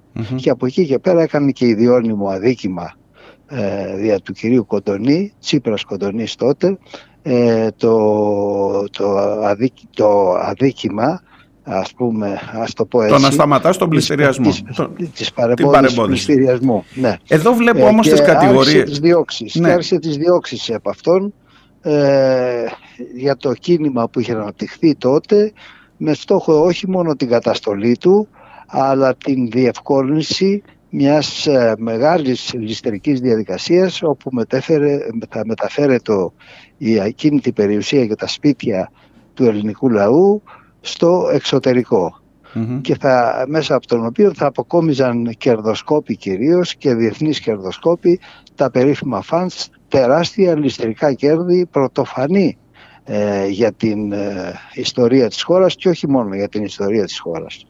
Και τελικά Ε, μαζί αυτό με είναι- τον... γίνονταν- επειδή εμείς αντιστεκόμαστε, λοιπόν τότε ο ΣΥΡΙΖΑ ε, άρχισε τις διώξεις σε βάρος μας. Ναι. Αυτός έκανε τις διώξεις σε βάρος μου, σε βάρος ε, δεκάδων α, αγωνιστών που εκκρεμούν ακόμα ορισμένες, σε ορισμένους από αυτούς οι δίκες.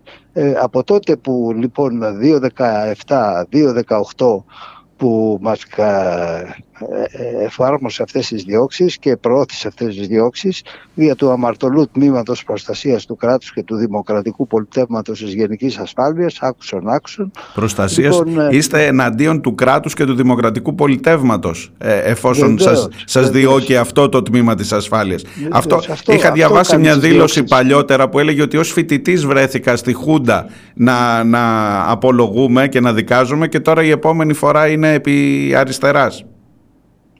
Βεβαίως, ε, υπέστη ε, σωρία διώξεων επί δικτατορίας και μετά η κυβέρνηση την οποία εγώ αγωνίστηκα για να αναδειχθεί η διετέλεσα υπουργός της, η οποία έχει υποσχεθεί ότι θα αλλάξει ε, δημοκρατικά και κοινωνικά την Ελλάδα έφτασε στο σημείο να διώκει εμάς οι οποίοι προ, προασπίζαμε τι το πρόγραμμα το οποίο είχαμε ε, με- και με το οποίο μας ανέδειξε ο ελληνικός λαός στην κυβέρνηση. Και αναβάλλω το τότε συνεχώς οι δίκες που μας έκανε και οι διώξεις ε, ε, ε, χωρίς να το θέλουμε Μμμ. γιατί δεν θέλαν να, υπ- να αναλάβουν το κόστος ε, να Της μας καταδίκης. δικάσουν. Της καταδίκης. Ναι, ήρθε και η Νέα Δημοκρατία, συνέχισε αυτή την τακτική των αναβολών, ώσπου φτάσαμε πλέον στα όρια της παραγραφής και έπρεπε οι δίκες να γίνουν. Έγινε λοιπόν η δίκη αυτή μετά από πο- σωρία αναβολών ε, και το παράδοξο σε αυτή τη δίκη ήταν ε, ότι εκτέθηκε ανεπανόρθωτα και η δικαιοσύνη και η κυβέρνηση γιατί ήταν φανερό πια το ότι ήταν εσκεμμένη η καταδίκη διότι ο εισαγγελέας ε, ε, κατά Ο- ο- παράδοξο τρόπο Έλαντε, έλαντε. ο εισαγγελέας στην αγόρευσή του, μια καταπληκτική θα έλεγα αγόρευση, ε, ο άνθρωπος ε, λες και ήξερε τι θα γινόταν, στάθηκε ε, σε όλες τις κατηγορίες μία προς μία, στάθηκε στην επιχειρηματολογία και στις καταθέσεις που αναπτύχθηκαν και σε όλη τη διαδικασία του ακροατηρίου και ε, με επιχειρήματα ε, είπε ότι ε, ε, κατέληγε ότι μία προς μία οι, οι κατηγορίες δεν ευσταθούν Μμμ. και που πρότεινε την αθώωσή μας. Ο εισαγγελέας που από έχει εκεί- το ρόλο του δημόσιου κατήγορου σε μια δίκη. Βέβαια, ο το, απόλυτο, δημόσιος κατ- το απόλυτο παράδοξο δηλαδή. Ο δημόσιος κατήγορο να Βεβαίως. λέει να, να αθωωωθούν και τελικά ο, ο πρόεδρος να καταδικάζει ε, τέσσερις ανθρώπους. Για να πω και τα άλλα ονόματα είναι ο Ηλίας και ο Λεωνίδας Παπαδόπουλος και ο Αντώνης Μαυρομάτης. Μαζί σας, τέσσερις Ναι. άνθρωποι καταδικάζονται γιατί για παρεμπόδιση πληστηριασμών και για φθορά ξένης περιουσίας και διατάραξη κοινής ειρήνης κλπ. κλπ. Αντίσταση κατά της αρχής και τα λοιπά. Είναι, πα- ε, είναι ο μισός ποινικός κώδικας περίπου. Ε, συνολικά η ποινή θα μπορούσε να είχε φτάσει ας πούμε ε, πάνω από 4-5 χρόνια συνοπτικά ε, ε, συνοψίστη στο 1,5 χρόνο με τριετή αναστολή ε, και ο πρόεδρος την εξήγηλε την ποινή χωρίς καμία επιχειρηματολογία. Μόλις Μάλιστα. τέλειωσε την αγόρευση της εισαγγελίας, ο πρόεδρος αντί να α, πει την γνώμη του δικαστηρίου και πώς προκύπτει, με ποια στοιχεία προκύπτει η ενοχή, ε, εξάγγειλε απλώς την ενοχή μας και άρχισε να, βά- να βάζει τις ποινές. Ε, αυτό ήταν ε, φανερό, ε, πρό- ε, πρόκειτο για μια προ, προηλημένη απόφαση και υποδειγμένη απόφαση εκ των άνω προκειμένου να αποφέρει πολιτικά, να εξυπηρετήσει μάλλον πολιτικές σκοπιμότητες της κυβέρνησης εν ώψη των γενικευμένων πλέον πληστηριασμών που διεξάγονται από Αυτό τα- νομίζω είναι το ζήτημα. Γιατί εντάξει τώρα το να λερωθεί το ποινικό μητρό του Παναγιώτη Λαφαζάνη δεν νομίζω ότι ειδικά. Όχι, ότι εγώ νομίζω το, θα το ζήτημα καταπέσει. είναι οι αγώνες από εδώ και πέρα. Ε, και, και αποτελεί φόβητρο προφανώς αυτό γιατί θα σκεφτεί ο άλλος ότι άμα καταδικάζουν τελικά το Λαφαζάνη, πού θα πάω εγώ; Ε. Αυτό, αυτό το λόγο, αυτό το ρόλο παίζει νομίζω η απόφαση αυτή. Ε, ακριβώς, ακριβώς. Θέλουν να τρομοκρατήσουν τους πάντες σε μια πολύ δύσκολη εποχή ε, για τον κόσμο ε, όπου ε, τα κινήματα έχουν, ε, είναι πλέον υποτονικά δεν υπάρχουν ε, μεγάλες ε, κοινωνικές αντιδράσεις, υπάρχει μια σχετική παθητικότητα, μα- μάλλον μεγάλη παθητικότητα. Λοιπόν, σε αυτή την περίοδο θέλουν ε, να τελειώνουν μια και καλή με τις αντιδράσεις στους πληστηριασμούς και να προχωρήσουν ακόλυτα αυτό το γιγάντιο πρόγραμμα που έχουν με εκατοντάδες χιλιάδες πληστηριασμούς που επίκειται το επόμενο διάστημα και οι οποίοι θα αποφέρουν ε, τεράστια κέρδη, τεράστια κέρδη, αμύθιτα κέρδη ε, στους, ε, στα funds, ε, θηγατρικές των τραπεζών και μη Μμμ. και θα μεταφέρουν και την ακίνητη περιουσία του ελληνικού λαού και τα σπίτια του ε, σε ιδιοκτησίες στο εξωτερικό που θα διαχειριστούν, θα διαχειρίζονται πλέον από εκεί. Εδώ έχει ξεπουληθεί όλη η Ελλάδα, όλη η Ελλάδα επιχειρησιακά, όλες οι στρατηγικές επιχειρήσεις έχουν περάσει στα χέρια ιδιωτών και ιδιαίτερα σε ξένα χέρια. Σε ξένα χέρια περνάει η ακίνητη περιουσία. Έχουμε μια χώρα δηλαδή η οποία είναι κάτι χειρότερο από χώρος και η οποία θα ελέγχεται απολύτως από ξένα κέντρα ληστηρικά ξένα κέντρα ε, και δεν θα έχει κανένα απολύτως μέλλον. Νομίζω είναι Ε, ως φυσιολογικό χώρα. το επόμενο ερώτημά μου. Και μέσα σε όλα αυτά πού είναι η αριστερά, πού είναι τα κινήματα, πού είναι ε, οι ζυμώσεις που χρειάζονται, πού είναι ο λαός εν πάση περιπτώσει, αλλά ας μείνω στο πολιτικό επίπεδο. Πού είναι η αριστερά, πού, τι... Θέλω ένα σχόλιο για την κατάσταση της σημερινής, στο πού βρισκόμαστε. Ε, η αριστερά δυστυχώς ε, διεθνώς στην Ευρώπη και πολύ περισσότερο θα έλεγα στην Ελλάδα βρίσκεται σε βαθιά κρίση και παρακμή.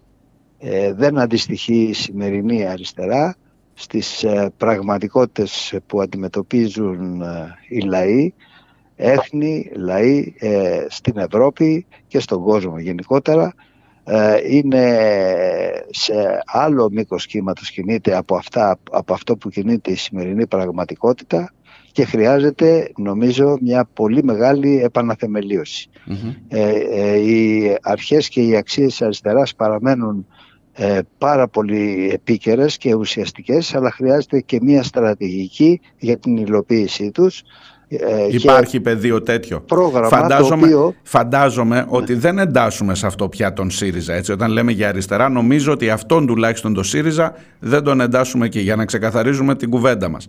Αλλά Ναι, για την ε, υπόλοιπη, την από εκεί και πέρα αριστερά, υπάρχει τέτοιο πεδίο συνεννόησης, συνάντησης, συνδημιουργίας ενός μετόπου; Ε, η, πράγματι αυτό που λέτε ε, αριστερά δεν είναι πλέον ούτε ο ΣΥΡΙΖΑ ούτε κατά τη γνώμη μου και η άλλη εκδοχή τη, του, της νέας αριστεράς η οποία ούτε νέα είναι ούτε αριστερά Ναι, είναι προφανώς. ε, δεν, είναι, δεν ανήκουν πλέον σε αυτήν την κατεύθυνση της ιστορικής αριστεράς που γνωρίζαμε και των αρχών αξιών και των προοπτικών που έχει και των ε, οραμάτων ας πούμε αυτών που θέλει να ε, εξυπηρετήσει. Από εκεί και πέρα ε, ε, η κρίση βρίσκεται και στις ε, άλλες δυνάμεις ε, ε, της, που παραμένουν στο χώρο της αριστεράς με τον τρόπο τους η, η καθεμία ε, διότι η στρατηγική που έχουν είναι εκτός τόπου και χρόνου. Ε, η, η αριστερά δεν είναι κάτι το οποίο διαχρονικά ε, μπορεί να εφαρμόζει ως πολιτική ανεξάρτητα από τις συνθήκες, ανεξάρτητα από τις καταστάσεις. Πρέπει να τροποποιεί το πρόγραμμά της και αν χρειαστεί να το αλλάζει ριζικά, να είναι μέσα στις νέες πραγματικότητες που αναφύονται ε, από τις ίδιες εξελίξεις και να μην αφήνει κενά και πεδία τα οποία μπορεί να διαχειριστούν και να εκμεταλλεύονται είτε οι νεοφιλελεύθερες δυνάμεις όπως αυτές είναι που κυριαρχούν σήμερα στο ελληνικό πολιτικό στερέωμα είτε η ακροδεξιά. Δυστυχώς όμως ε, ε, α- αυτή η αριστερά που είναι στη χώρα μας είτε είναι εκτός τόπου και χρόνου και η μπάλα που παίζει είναι εκτός γηπέδου είτε είναι στα όρια μεταξύ συμβιβασμού και, ε, ε, ε, ε, και κινήσεων οι οποίες έχουν, δεν έχουν καμία επαφή με, τη- και δεν μπορούν να βρουν επαφή με την πραγματικότητα. Μάλιστα. Ε, Απο, είναι απογοη- μεγάλο θέμα αυτό, απογοητευτική μεγάλο την, θέμα αυτό. την ακούω την εικόνα που μου περιγράφετε γιατί ε, ξέρω ότι είναι μεγάλο ζήτημα και φαντάζομαι ότι μέσα σε αυτό το χώρο βάζετε όλα τα κόμματα από το ΚΚΕ, από την ε,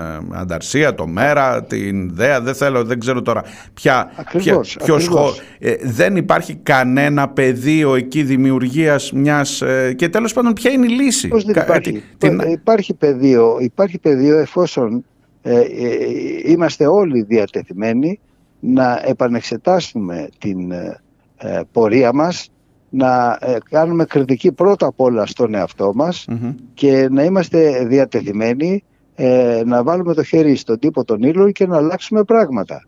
Δεν γίνεται ε, ε, να βλέπουμε την κατάσταση να πηγαίνει από το κακό στο χειρότερο και η αριστερά ε, δυστυχώς να συρρυκνώνεται και να α, χάνει έδαφος, να πετάγεται στο περιθώριο και εμείς να λέμε να σφυρίζουμε διάφορα και να διατρούμε τις ε, παλιές συντεταγμένες λες και δεν τρέχει τίποτα. Ε, φταίει ο ελληνικός λαός, φταίνε οι, ε, οι αντίπαλοι, φταίει η τρομοκρατία, φταίει η, ε, η Το, κα- το ευνίδια κακό το ριζικό παθητικότητα. μας, το κακό Η το ριζικό παθητικο- μας ίσως, ναι, α, ξέρω μπράβο, εγώ. η ευνίδια παθητικότητα του ελληνικού λαού ε, εγώ δεν αφισβητώ όλες αυτές τις παραμέτρους αλλά το θέμα είναι η, ε, να έχουμε παρατάξεις και μια ε, μεγάλη παράταξη αν είναι δυνατόν αριστερή η οποία να τα, α, να τα βάζει με αυτές τις πραγματικότητες. Μμμ.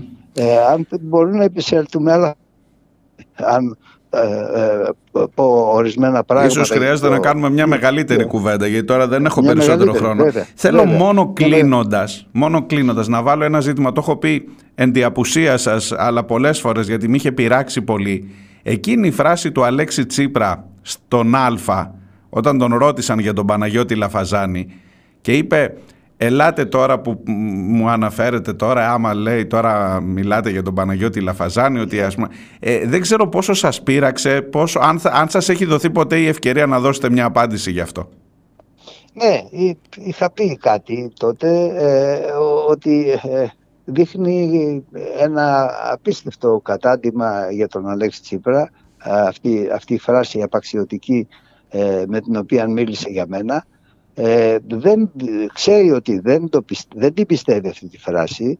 Ε, κα- ξέρει το, το, το φορτίο αυτό που κουβάλισα εγώ και ε, τους αγώνες που έκανα ξέρει επίσης ότι αυτά τα οποία έλεγα δεν ήταν αέρας κοπανιστός Μμμ. όπως ε, θέλει να τα εμφανίσει αλλά ήταν η καρδιά του προβλήματος και η μόνη εναλλακτική απάντηση στα μνημόνια και στην προοπτική την οποία ακολούθησε και, και έχει βουλιάξει η χώρα σήμερα και δεν έχουμε κανένα μέλλον με αυτές τις στρατηγικές. Λοιπόν, τα ξέρει αυτά, αλλά ταυτόχρονα έχει βαθύ αίσθημα ενοχής. Ξέρει την ενοχή του. Ξέρει ότι ξεπούλησε τα πράγματα στην Ελλάδα. Ξέρει ότι πρόδωσε σε- όχι μόνο ανθρώπους, κυρίως ιδέες, κυρίως οράματα, κυρίως ελπίδες ε, αυτού του λαού. Ε, και προσπαθεί με την απαξίωση τη δική μου, νομίζει τη δημόσια απαξίωση, να ε, διασκεδάσει ας πούμε αυτά τα οποία, αυτούς οι οποίοι ε, αρνήθηκαν να υποταγούν ε, στο, στο, σε αυτό που έκανε εκείνος ε, αλλεπάλληλες κολοτούμπες λοιπόν και ε, μίλησε με αυτόν τον τρόπο τον απαξιωτικό που μίλησε Μάλιστα. ε, δεν, χρειά, δεν νομίζω ότι χρήζει σχολιασμού όλος ο κόσμος ξέρει όλος ο κόσμος βλέπει και είναι άλλη μια νομίζω κίνηση από την πλευρά του η οποία ε, δείχνει ότι τι κατήφορο έχει ακολουθήσει. Και είναι υπεύθυνο, θα έλεγα, δυστυχώς σήμερα και για όλες αυτές τις εξελίξεις στο ΣΥΡΙΖΑ. Και Με στην τις αριστερά, θα διασπάσεις, έλεγα εγώ, και στην με αριστερά την αποξίωση, γενικότερα. Την αριστερά έχει κάνει τεράστια ζημιά ο ΣΥΡΙΖΑ. Και όχι μόνο στην ελληνική αριστερά, σε όλη την ευρωπαϊκή αριστερά. Είναι το, αυτό το φέρνουν ως παράδειγμα παντού για το τι σημαίνει η αριστερά στην εποχή μας για να προκειμένου να την διασύρουν και να την εξευθελίσουν. Σίγουρα η Ε, κουβέντα η- μας μπορεί να κρατήσει πάρα πολύ περισσότερο. Υπόσχομαι να την Βεβαίως, ανοίξουμε βεβαίως. καλύτερα. Ευχαριστώ πάρα πολύ αγαπητέ Και κύριε εγώ, και Λαφαζάνη, εγώ, σύντροφε Μαρία, και Παναγιώτη. Σε ευχαριστώ πάρα πολύ. Καλή δύναμη και, εγώ, καλή Μαρία, συνέχεια και στους εγώ, Μαρία, αγώνες. Σε ευχαριστώ πολύ γιατί είσαι από τους λίγους που ε, ανα, αναδεικνύεις αυτό το θέμα στο οποίο έχει επιβληθεί δυστυχώς μια γενική σιωπή από όλο το, κα- το κατεστημένο χώρο θα έλεγα.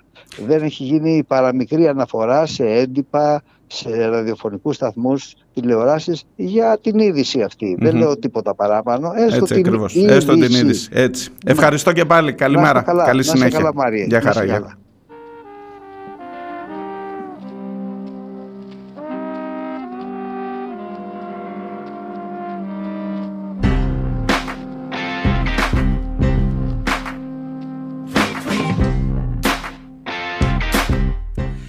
Ήταν ο Παναγιώτης Λαφαζάνης, πρώην υπουργός και ιδρυτής του Δημοκρατικού Κινήματος Εθνικής Απελευθέρωσης. Πηγαίνουμε σε διάλειμμα και όταν γυρίσω θέλω να κάνουμε μια σούμα για όλα αυτά για να πάμε σιγά σιγά προς το τέλος.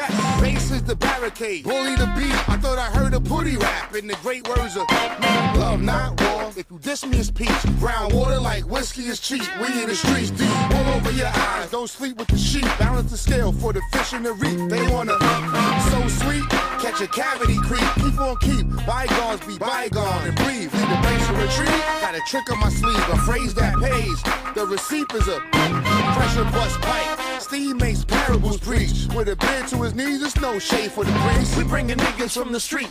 Get off your seat, Stamp your feet, come on and touch me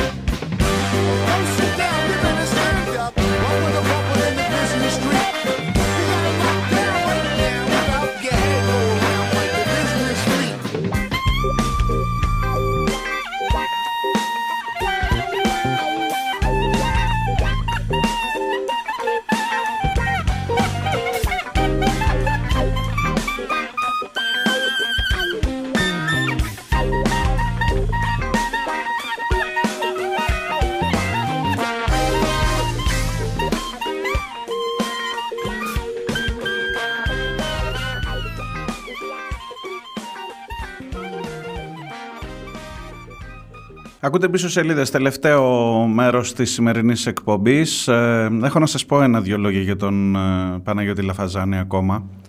Ε, εκτός από αυτά που είπε ο ίδιος.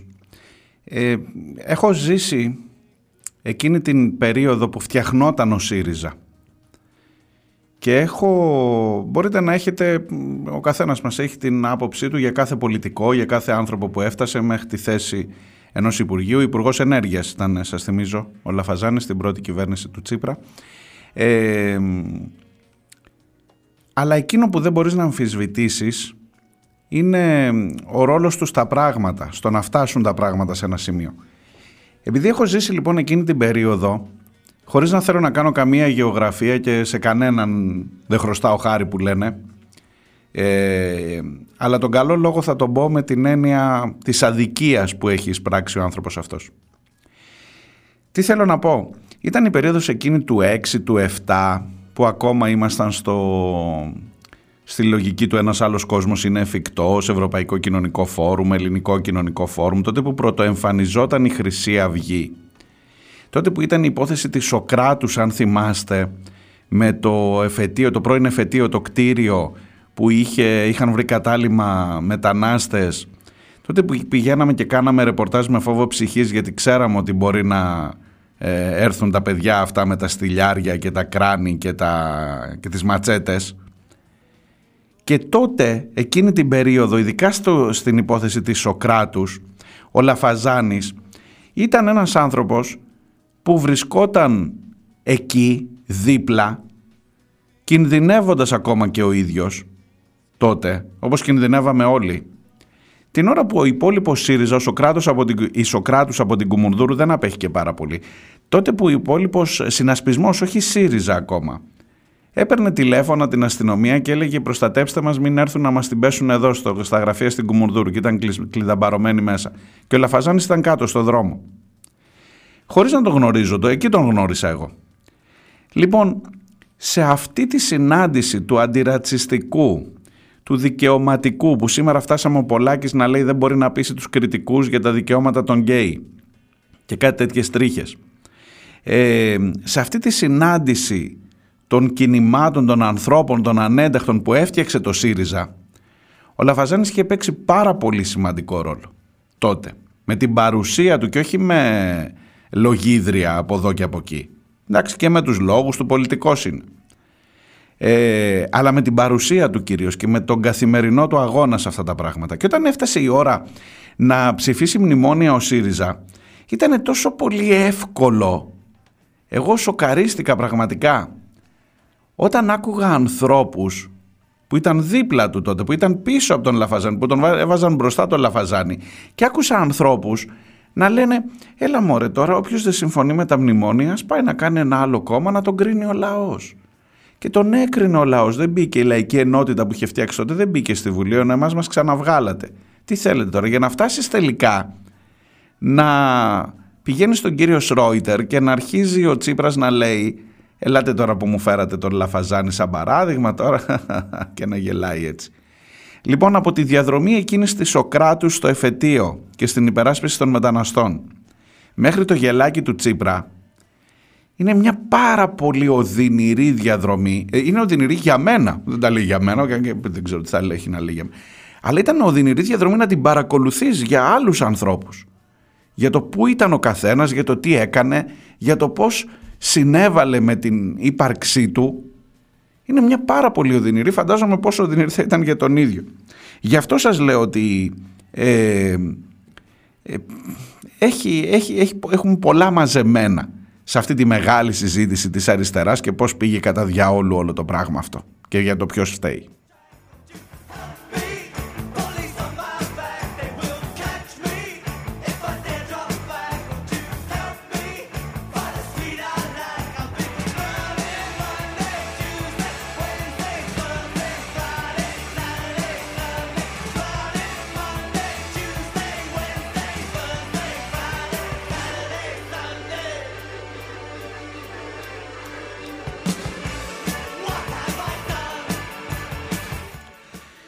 Λοιπόν, αυτή η εκπομπή, αν και έκανα πολύ μεγάλες και να είδες και εγώ έτσι πολλά θα έβαλα προγραμματικές δηλώσεις εννοώ στην αρχή. Δεν ξέρω αν θα, θα προλάβω να σας πω για το σπίτι που θα δοθεί στον Σαμαρά, για το κτίριο που θα δοθεί στο Ίδρυμα Σαμαρά. Ε, για μισό λεπτό καταρχάς έχω τα μηνύματά σας, τα οποία τα έχω αδικήσει σήμερα. Ε, η Θεία Σύση μου γράφει γιατί φεύγουν από την Κύπρο αφού έχουν ιδιωτικά πανεπιστήμια, γιατί είναι ακριβά. Οι περισσότεροι Κύπροι προτιμούν τη Βουλγαρία αν δεν μπουν στα ελληνικά πανεπιστήμια που είναι δωρεάν, αλλά εκεί υπάρχει ένα καλό και οργανωμένο σύστημα. Το αγγλόφωνο το πληρώνεις, το βουλγαρόφωνο είναι δωρεάν. Και σε, παρα... σε προκαλώ μου λέει να πεις μία ιδιωτικοποίηση που να έχει πάει καλά. Τα τρένα, οι αυτοκινητόδρομοι, τα ταχυδρομεία, η ΔΕΗ, θέλεις άλλα; Όχι δεν θέλω άλλα και δεν έχω να πω τίποτα. Τα τρένα, ειδικά μια που το έφερες, υπήρχε μια είδηση το Σαββατοκυριακό. Μπορεί να τα δούμε όλα σε αυτή. Τρένο δρά, ε, τράκαρε με δέντρο. Έφυγε από τις Ράγες και πήγε και έπεσε σε ένα δέντρο. Ε, αλλά μην δίνετε σημασία. Εξυγχρονίζεται. Μπε- Μπαίνει το μαχαίρι στο κόκαλο για τους 57 νεκρούς. Εξυγχρονίζεται ο ΟΣΕ. Θα γίνει σιδηρόδρομη Ελλάδας. Ε, δεν ξέρω με τι άλλο θα τρακάρει το τρένο. Δεν ξέρω. Δεν, ε, έχει έναν τραυματία από τη σύγκρουση αυτή, τον μηχανοδηγό. Δεν κινδυνεύει ευτυχώς η ζωή του ανθρώπου. Αλλά βάλτε το και αυτό σε ένα σερί έτσι, σε μια. Για να, επειδή με ρωτάς, Θεία Σύση, να βρω μία ιδιωτικοποίηση που να πήγε καλά. Και τότε ήρθε ε, η ε, κυβέρνηση και η αριστερά να πει ότι την ιδιωτικοποίηση με την Φερόβια θα την επαναδιαπραγματευτούμε. Προς Θεού, προς Θεού να μην την αμφισβητήσουμε. Facciarle Ugomaru Koka Oshinele Romalen Ashuhen Ο φίλος ε, Στρουμφάκη. Ε, κατά τη γνώμη μου το πρόβλημα με τα πανεπιστήμια είναι η υποσύνδεσή τους με την αγορά και αυτό πιστεύω ότι μας έχει οδηγήσει στα ιδιωτικά πανεπιστήμια. Ε, διαφωνώ κατά βάση, αλλά δεν πειράζει, δεν χρειάζεται να συμφωνήσουμε. Βρίσκομαι εδώ και δεκάδες χρόνια σε διάφορες χώρες του εξωτερικού, σε διάφορα ερευνητικά κέντρα και μπορώ να πω ότι οι Έλληνες επιστήμονες έχουν τρομερά καλές γνώσεις, πολύ καλύτερες από, του, από αυτούς του εξωτερικού. Είναι όμως πολύ, πολύ κατώτεροι σε οτιδήποτε πρακτικό. Που είναι και κάτι πολύ φυσιολογικό αν σκεφτείς ότι τα ελληνικά πανεπιστήμια δεν έχουν σχεδόν ποτέ λειτουργικά εργαστήρια ή πρακτικά μαθήματα. Και οι φοιτητές που βγαίνουν, εμού συμπεριλαμβανομένου, δεν έχουμε ιδέα πώς να δουλεύουμε μόλις τελειώσουμε. Που και γι' αυτό πιστεύω ότι αν είχε μια, που, και γι' αυτό πιστεύω ότι αν είχε μια ελεγχόμενη σε παρένθεση, σύνδεση των πρακτικών μαθημάτων με την αγορά, θα μπορούσαν τα, πο- τα πανεπιστήμια να αποκτήσουν δικά τους έσοδα και να κρατήσουν το δημόσιο χαρακτήρα τους, έχοντας επιπρόσθετα επιχειρήματα ενάντια στα ιδιωτικά.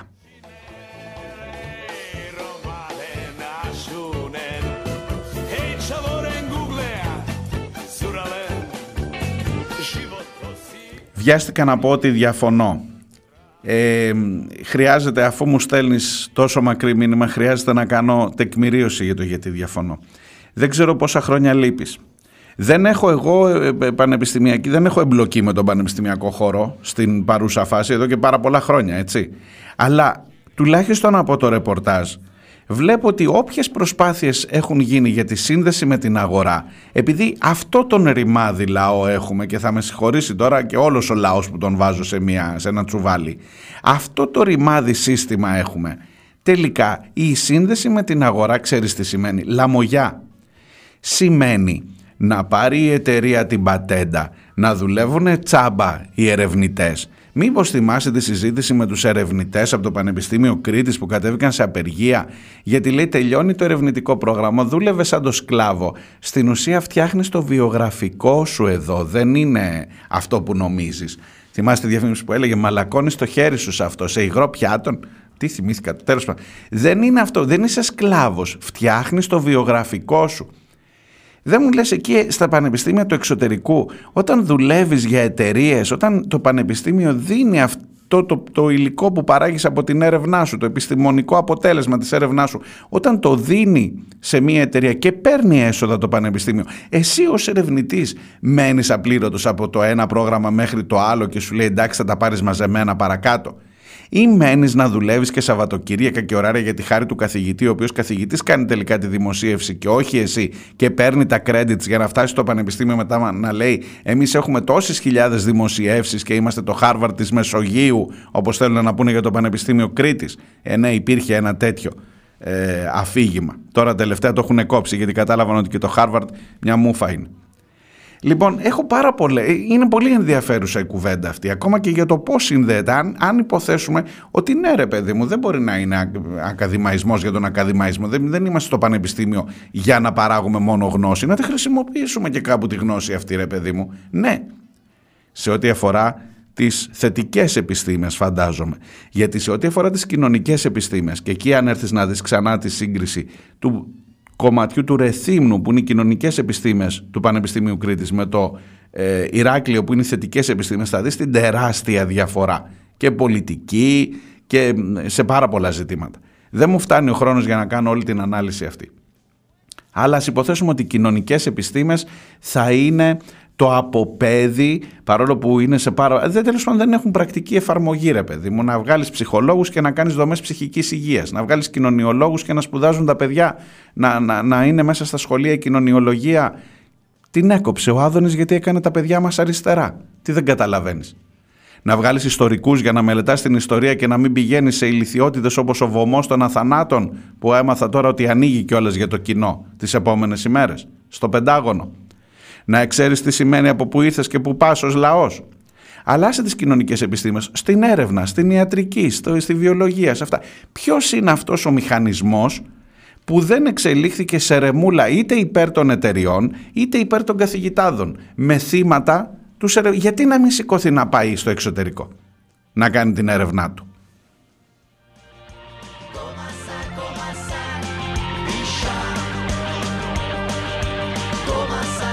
Μπορεί να είμαι ισοπεδωτικός. Μπορεί να μου πείτε να δες την τάδε εφαρμογή και εγώ έχω κάνει θέματα όπου το πανεπιστήμιο ή το ΤΕΙ, το, το προηγούμενο ΤΕΙ, ειδικά στο ΤΕΙ γινόταν αρκετή δουλειά, τώρα έγινε Μεσογειακό Πανεπιστήμιο, που έχει εφαρμογές ρε παιδί μου στην αγροτική οικονομία και να ο αγρότης μπορεί...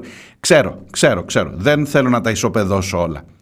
Αλλά δεν είμαι σίγουρος ότι οι εξαιρέσεις δεν είναι εκεί ακριβώς για να επιβεβαιώνουν τον κανόνα.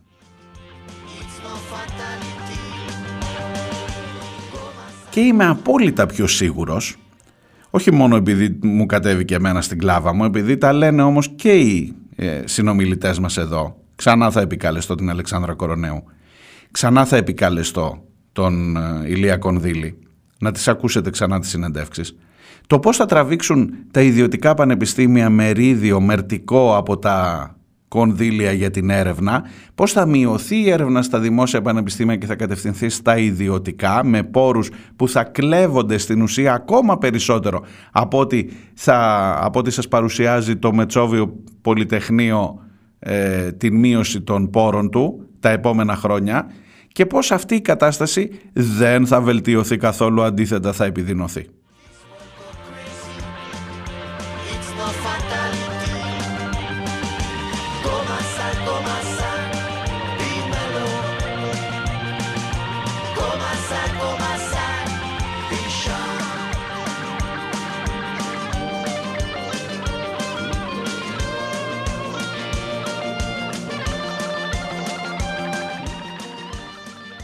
Συνεχίζεται ο διάλογος με το Στρουμφάκι. Οι έρευνες που γίνονται στα, δημόσια, στα πανεπιστήμια είναι κατά κανόνα δημόσιες γιατί δημοσιεύονται σε ανοιχτά περιοδικά. Δεν γίνονται έρευνες ως ιδιωτικές παραγγελίες. Εξαίρεση Αμερική όπου γίνονται για θέματα ασφάλειας από την NSA.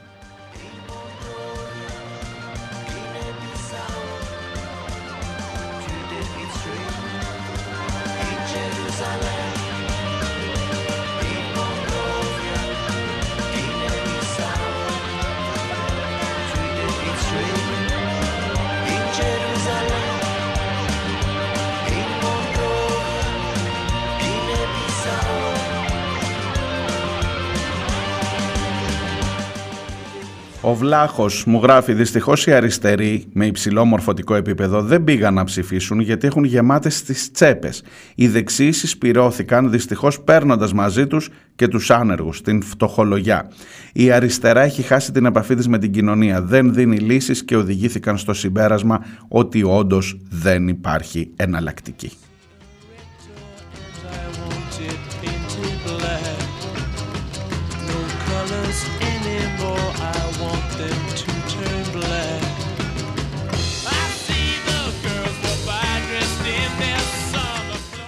Ο Γκεμάντζου παρεβαίνει σε αυτή την ε, συζήτηση. Η απάντηση για τη σύνδεση με την αγορά είναι ότι αν γίνει αυτό δεν θα προχωρούμε ποτέ μπροστά σε τίποτα. Η αγορά συνήθως είναι πλήρως αποκομμένη από την πρόοδο και την πραγματική έρευνα. Η Θεία Σύση γράφει παιδιά για τις εμπειρίες οι μεταπτυχιακοί, για τις απολαυέ οι καθηγητές. Όχι όλοι, πολλοί όμως.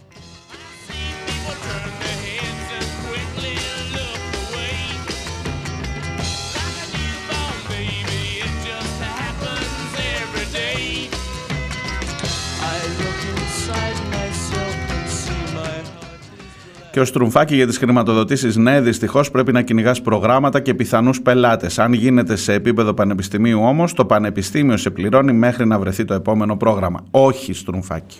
Όχι. Ξανά όχι. Δεν σε πληρώνει ανάμεσα στις συμβάσεις. Παρόλο που οι προϋπολογισμοί του Πανεπιστημίου θα μπορούσαν να καλύψουν τους ερευνητές, τους αφήνουν, θα σου συστήσω, θα, θα πάω να βρω συγκεκριμένες συνεντεύξεις για να δεις πώς ακριβώς είναι οι ερευνητές, τουλάχιστον από το Πανεπιστήμιο Κρήτης. Και δεν είναι οι μόνοι. Δεν σε πληρώνει ανάμεσα στα δύο προγράμματα. Σου λέει κάνεις και το βιογραφικό σου και σε βάζει να δουλέψεις σαν σκλάβος. Δεν ξέρω τι γίνεται στο εξωτερικό, εδώ είναι έτσι. Και εδώ οι ερευνητές έχουν βγει στους δρόμους πάρα πολλές φορές για να περιγράψουν την κατάσταση της ζωής τους, για να αναρωτηθούν για ποιον δουλεύουν τελικά, για το κατά πόσο η έρευνά τους αυτή έχει αποτέλεσμα και για το κατά πόσο μπορεί να συντηρήσει τη ζωή τους, γιατί όταν είσαι ερευνητής, έχεις τελειώσει, έχεις φάει τα χρόνια σου, έχεις κοντέψει στα 30, περιμένεις να κάνεις κάτι της προκοπής σε αυτή τη ζωή και τελικά περιμένεις να έρθει το επόμενο ευρωπαϊκό πρόγραμμα για να πάρεις τον μισθό των 4-5 μηνών που μπορεί να μεσολαβούν και έχεις μείνει στον άσο. Ερευνώντας ωστόσο.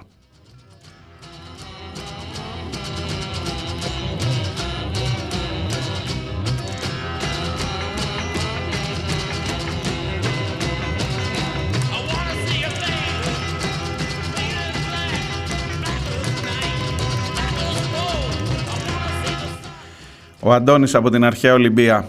Ε, ειλικρινά μου λέει δεν έχω την παραμικρή πρόθεση να υποβαθμίσω έστω και στο ελάχιστο την αξία και το μέγεθος της πράγματι μεγάλης επιτυχίας όπως είναι η κατάκτηση του χάλκινου μεταλλίου από τα κορίτσια της υδατοσφαίρισης.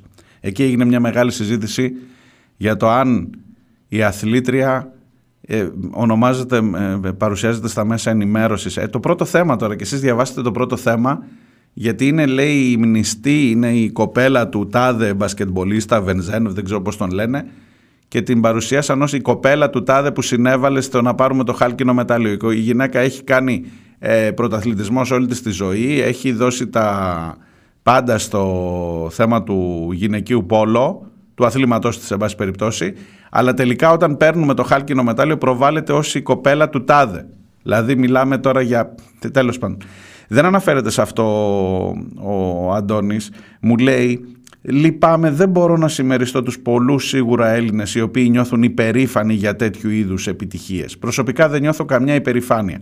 Η, επιφα... η επιτυχία αυτή ανήκει αποκλειστικά στις πρωταγωνίστριες, οι οποίες είδαν τις προσπάθειές τους και τους κόπους τους να ανταμείβονται και γι' αυτό είναι άξιες πολλών συγχαρητηρίων. Σε προσωπικό επίπεδο τώρα Υπερήφανος θα ένιωθα αν στη χώρα μου η απονομή της δικαιοσύνης γινόταν έγκαιρα και χωρίς διακρίσεις, αν δίνονταν περισσότερα χρήματα για την υγεία και λιγότερα για εξοπλισμούς, αν υπήρχε πραγματική δωρεάν και αξιόλογη παιδεία σε όλες τις βαθμίδες της εκπαίδευσης, αν ο φτωχότερος εισαγωγικά δείκτης στη χώρα ήταν η ανεργία, αν η πλειονότητα των πολιτών είχε αξιοπρεπή διαβίωση και όχι απλά οριακή ε, επιβίωση, ναι τότε θα ήμουν περήφανος και τότε ίσως να παρέβλεπα ότι η χώρα μου διαχρονικά είναι προτεκτοράτο ξένων δυνάμεων.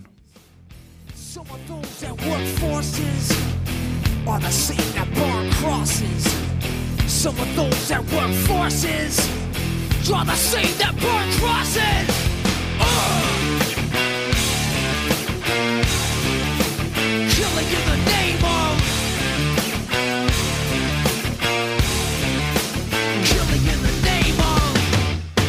Now you do what they told you. Now you do what they told you. Now you do what they told ya. Now you do what they told ya. Now you do what they told ya. Now you do what they told. And now you do what they told. And now you do what they told. And now you do what they told. And now you do what they told. You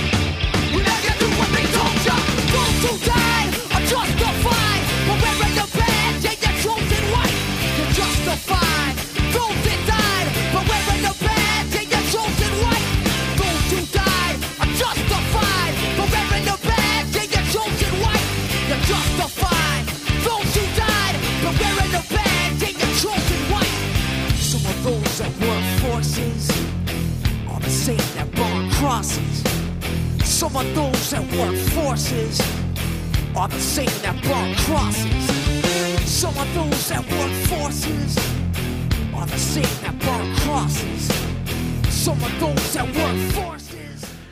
Ο Χρήστος από τη Δράμα μου γράφει για τη Γάζα και για την Ιεμένη.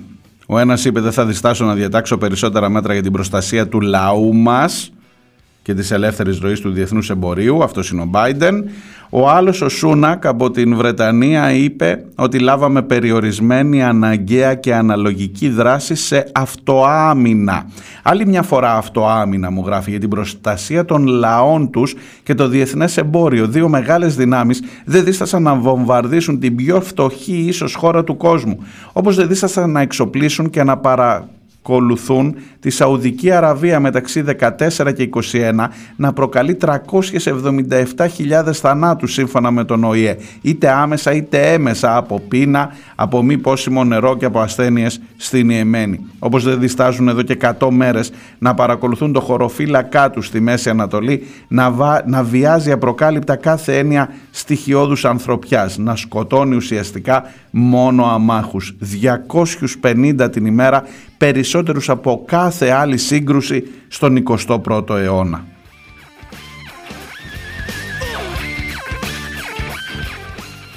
Οι λαοί τους και το διεθνές εμπόριο απειλούνται. Πώς διάολο απειλούνται οι λαοί στη ΣΥΠΑ και τη Βρετανία το καταλαβαίνει ο καθένας όπως απειλούνταν πριν 20 χρόνια από τα χημικά σε εισαγωγικά του Σαντάμ. Δεν απειλούνται όμως οι άνθρωποι στην Ιεμένη, την Παλαιστίνη και οπουδήποτε αλλού στον κόσμο σπέρνουν τους πολέμους τους. Οι Χούθοι, άσχετα αν είναι καλοί ή κακοί, είναι οι μόνοι αυτή τη στιγμή οι οποίοι κάνουν πράξη την προστασία πληθυσμών που κινδυνεύουν.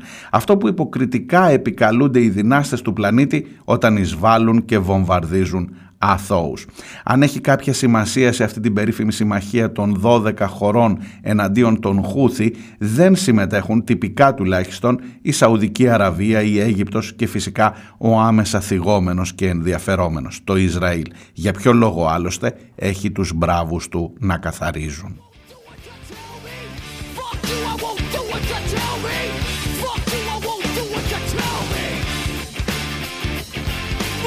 Fuck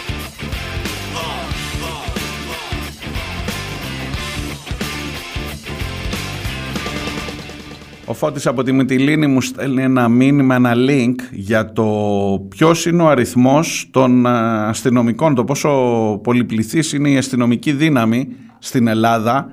Ε, η ελληνική αστυνομία σε αριθμούς έχει ένα ενδιαφέρον α, άρθρο, θέλει περισσότερο κοίταγμα, σου ομολογώ Φώτη, θα το κοιτάξω.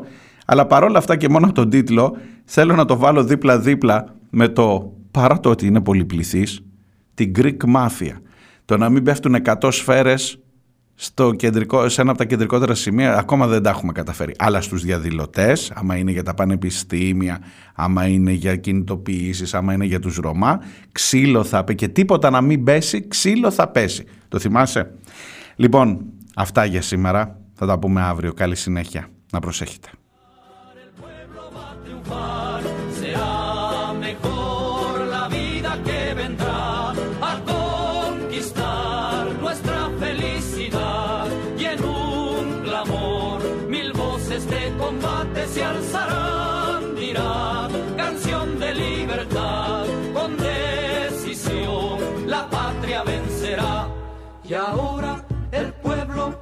Se alza en la lucha con voz de gigante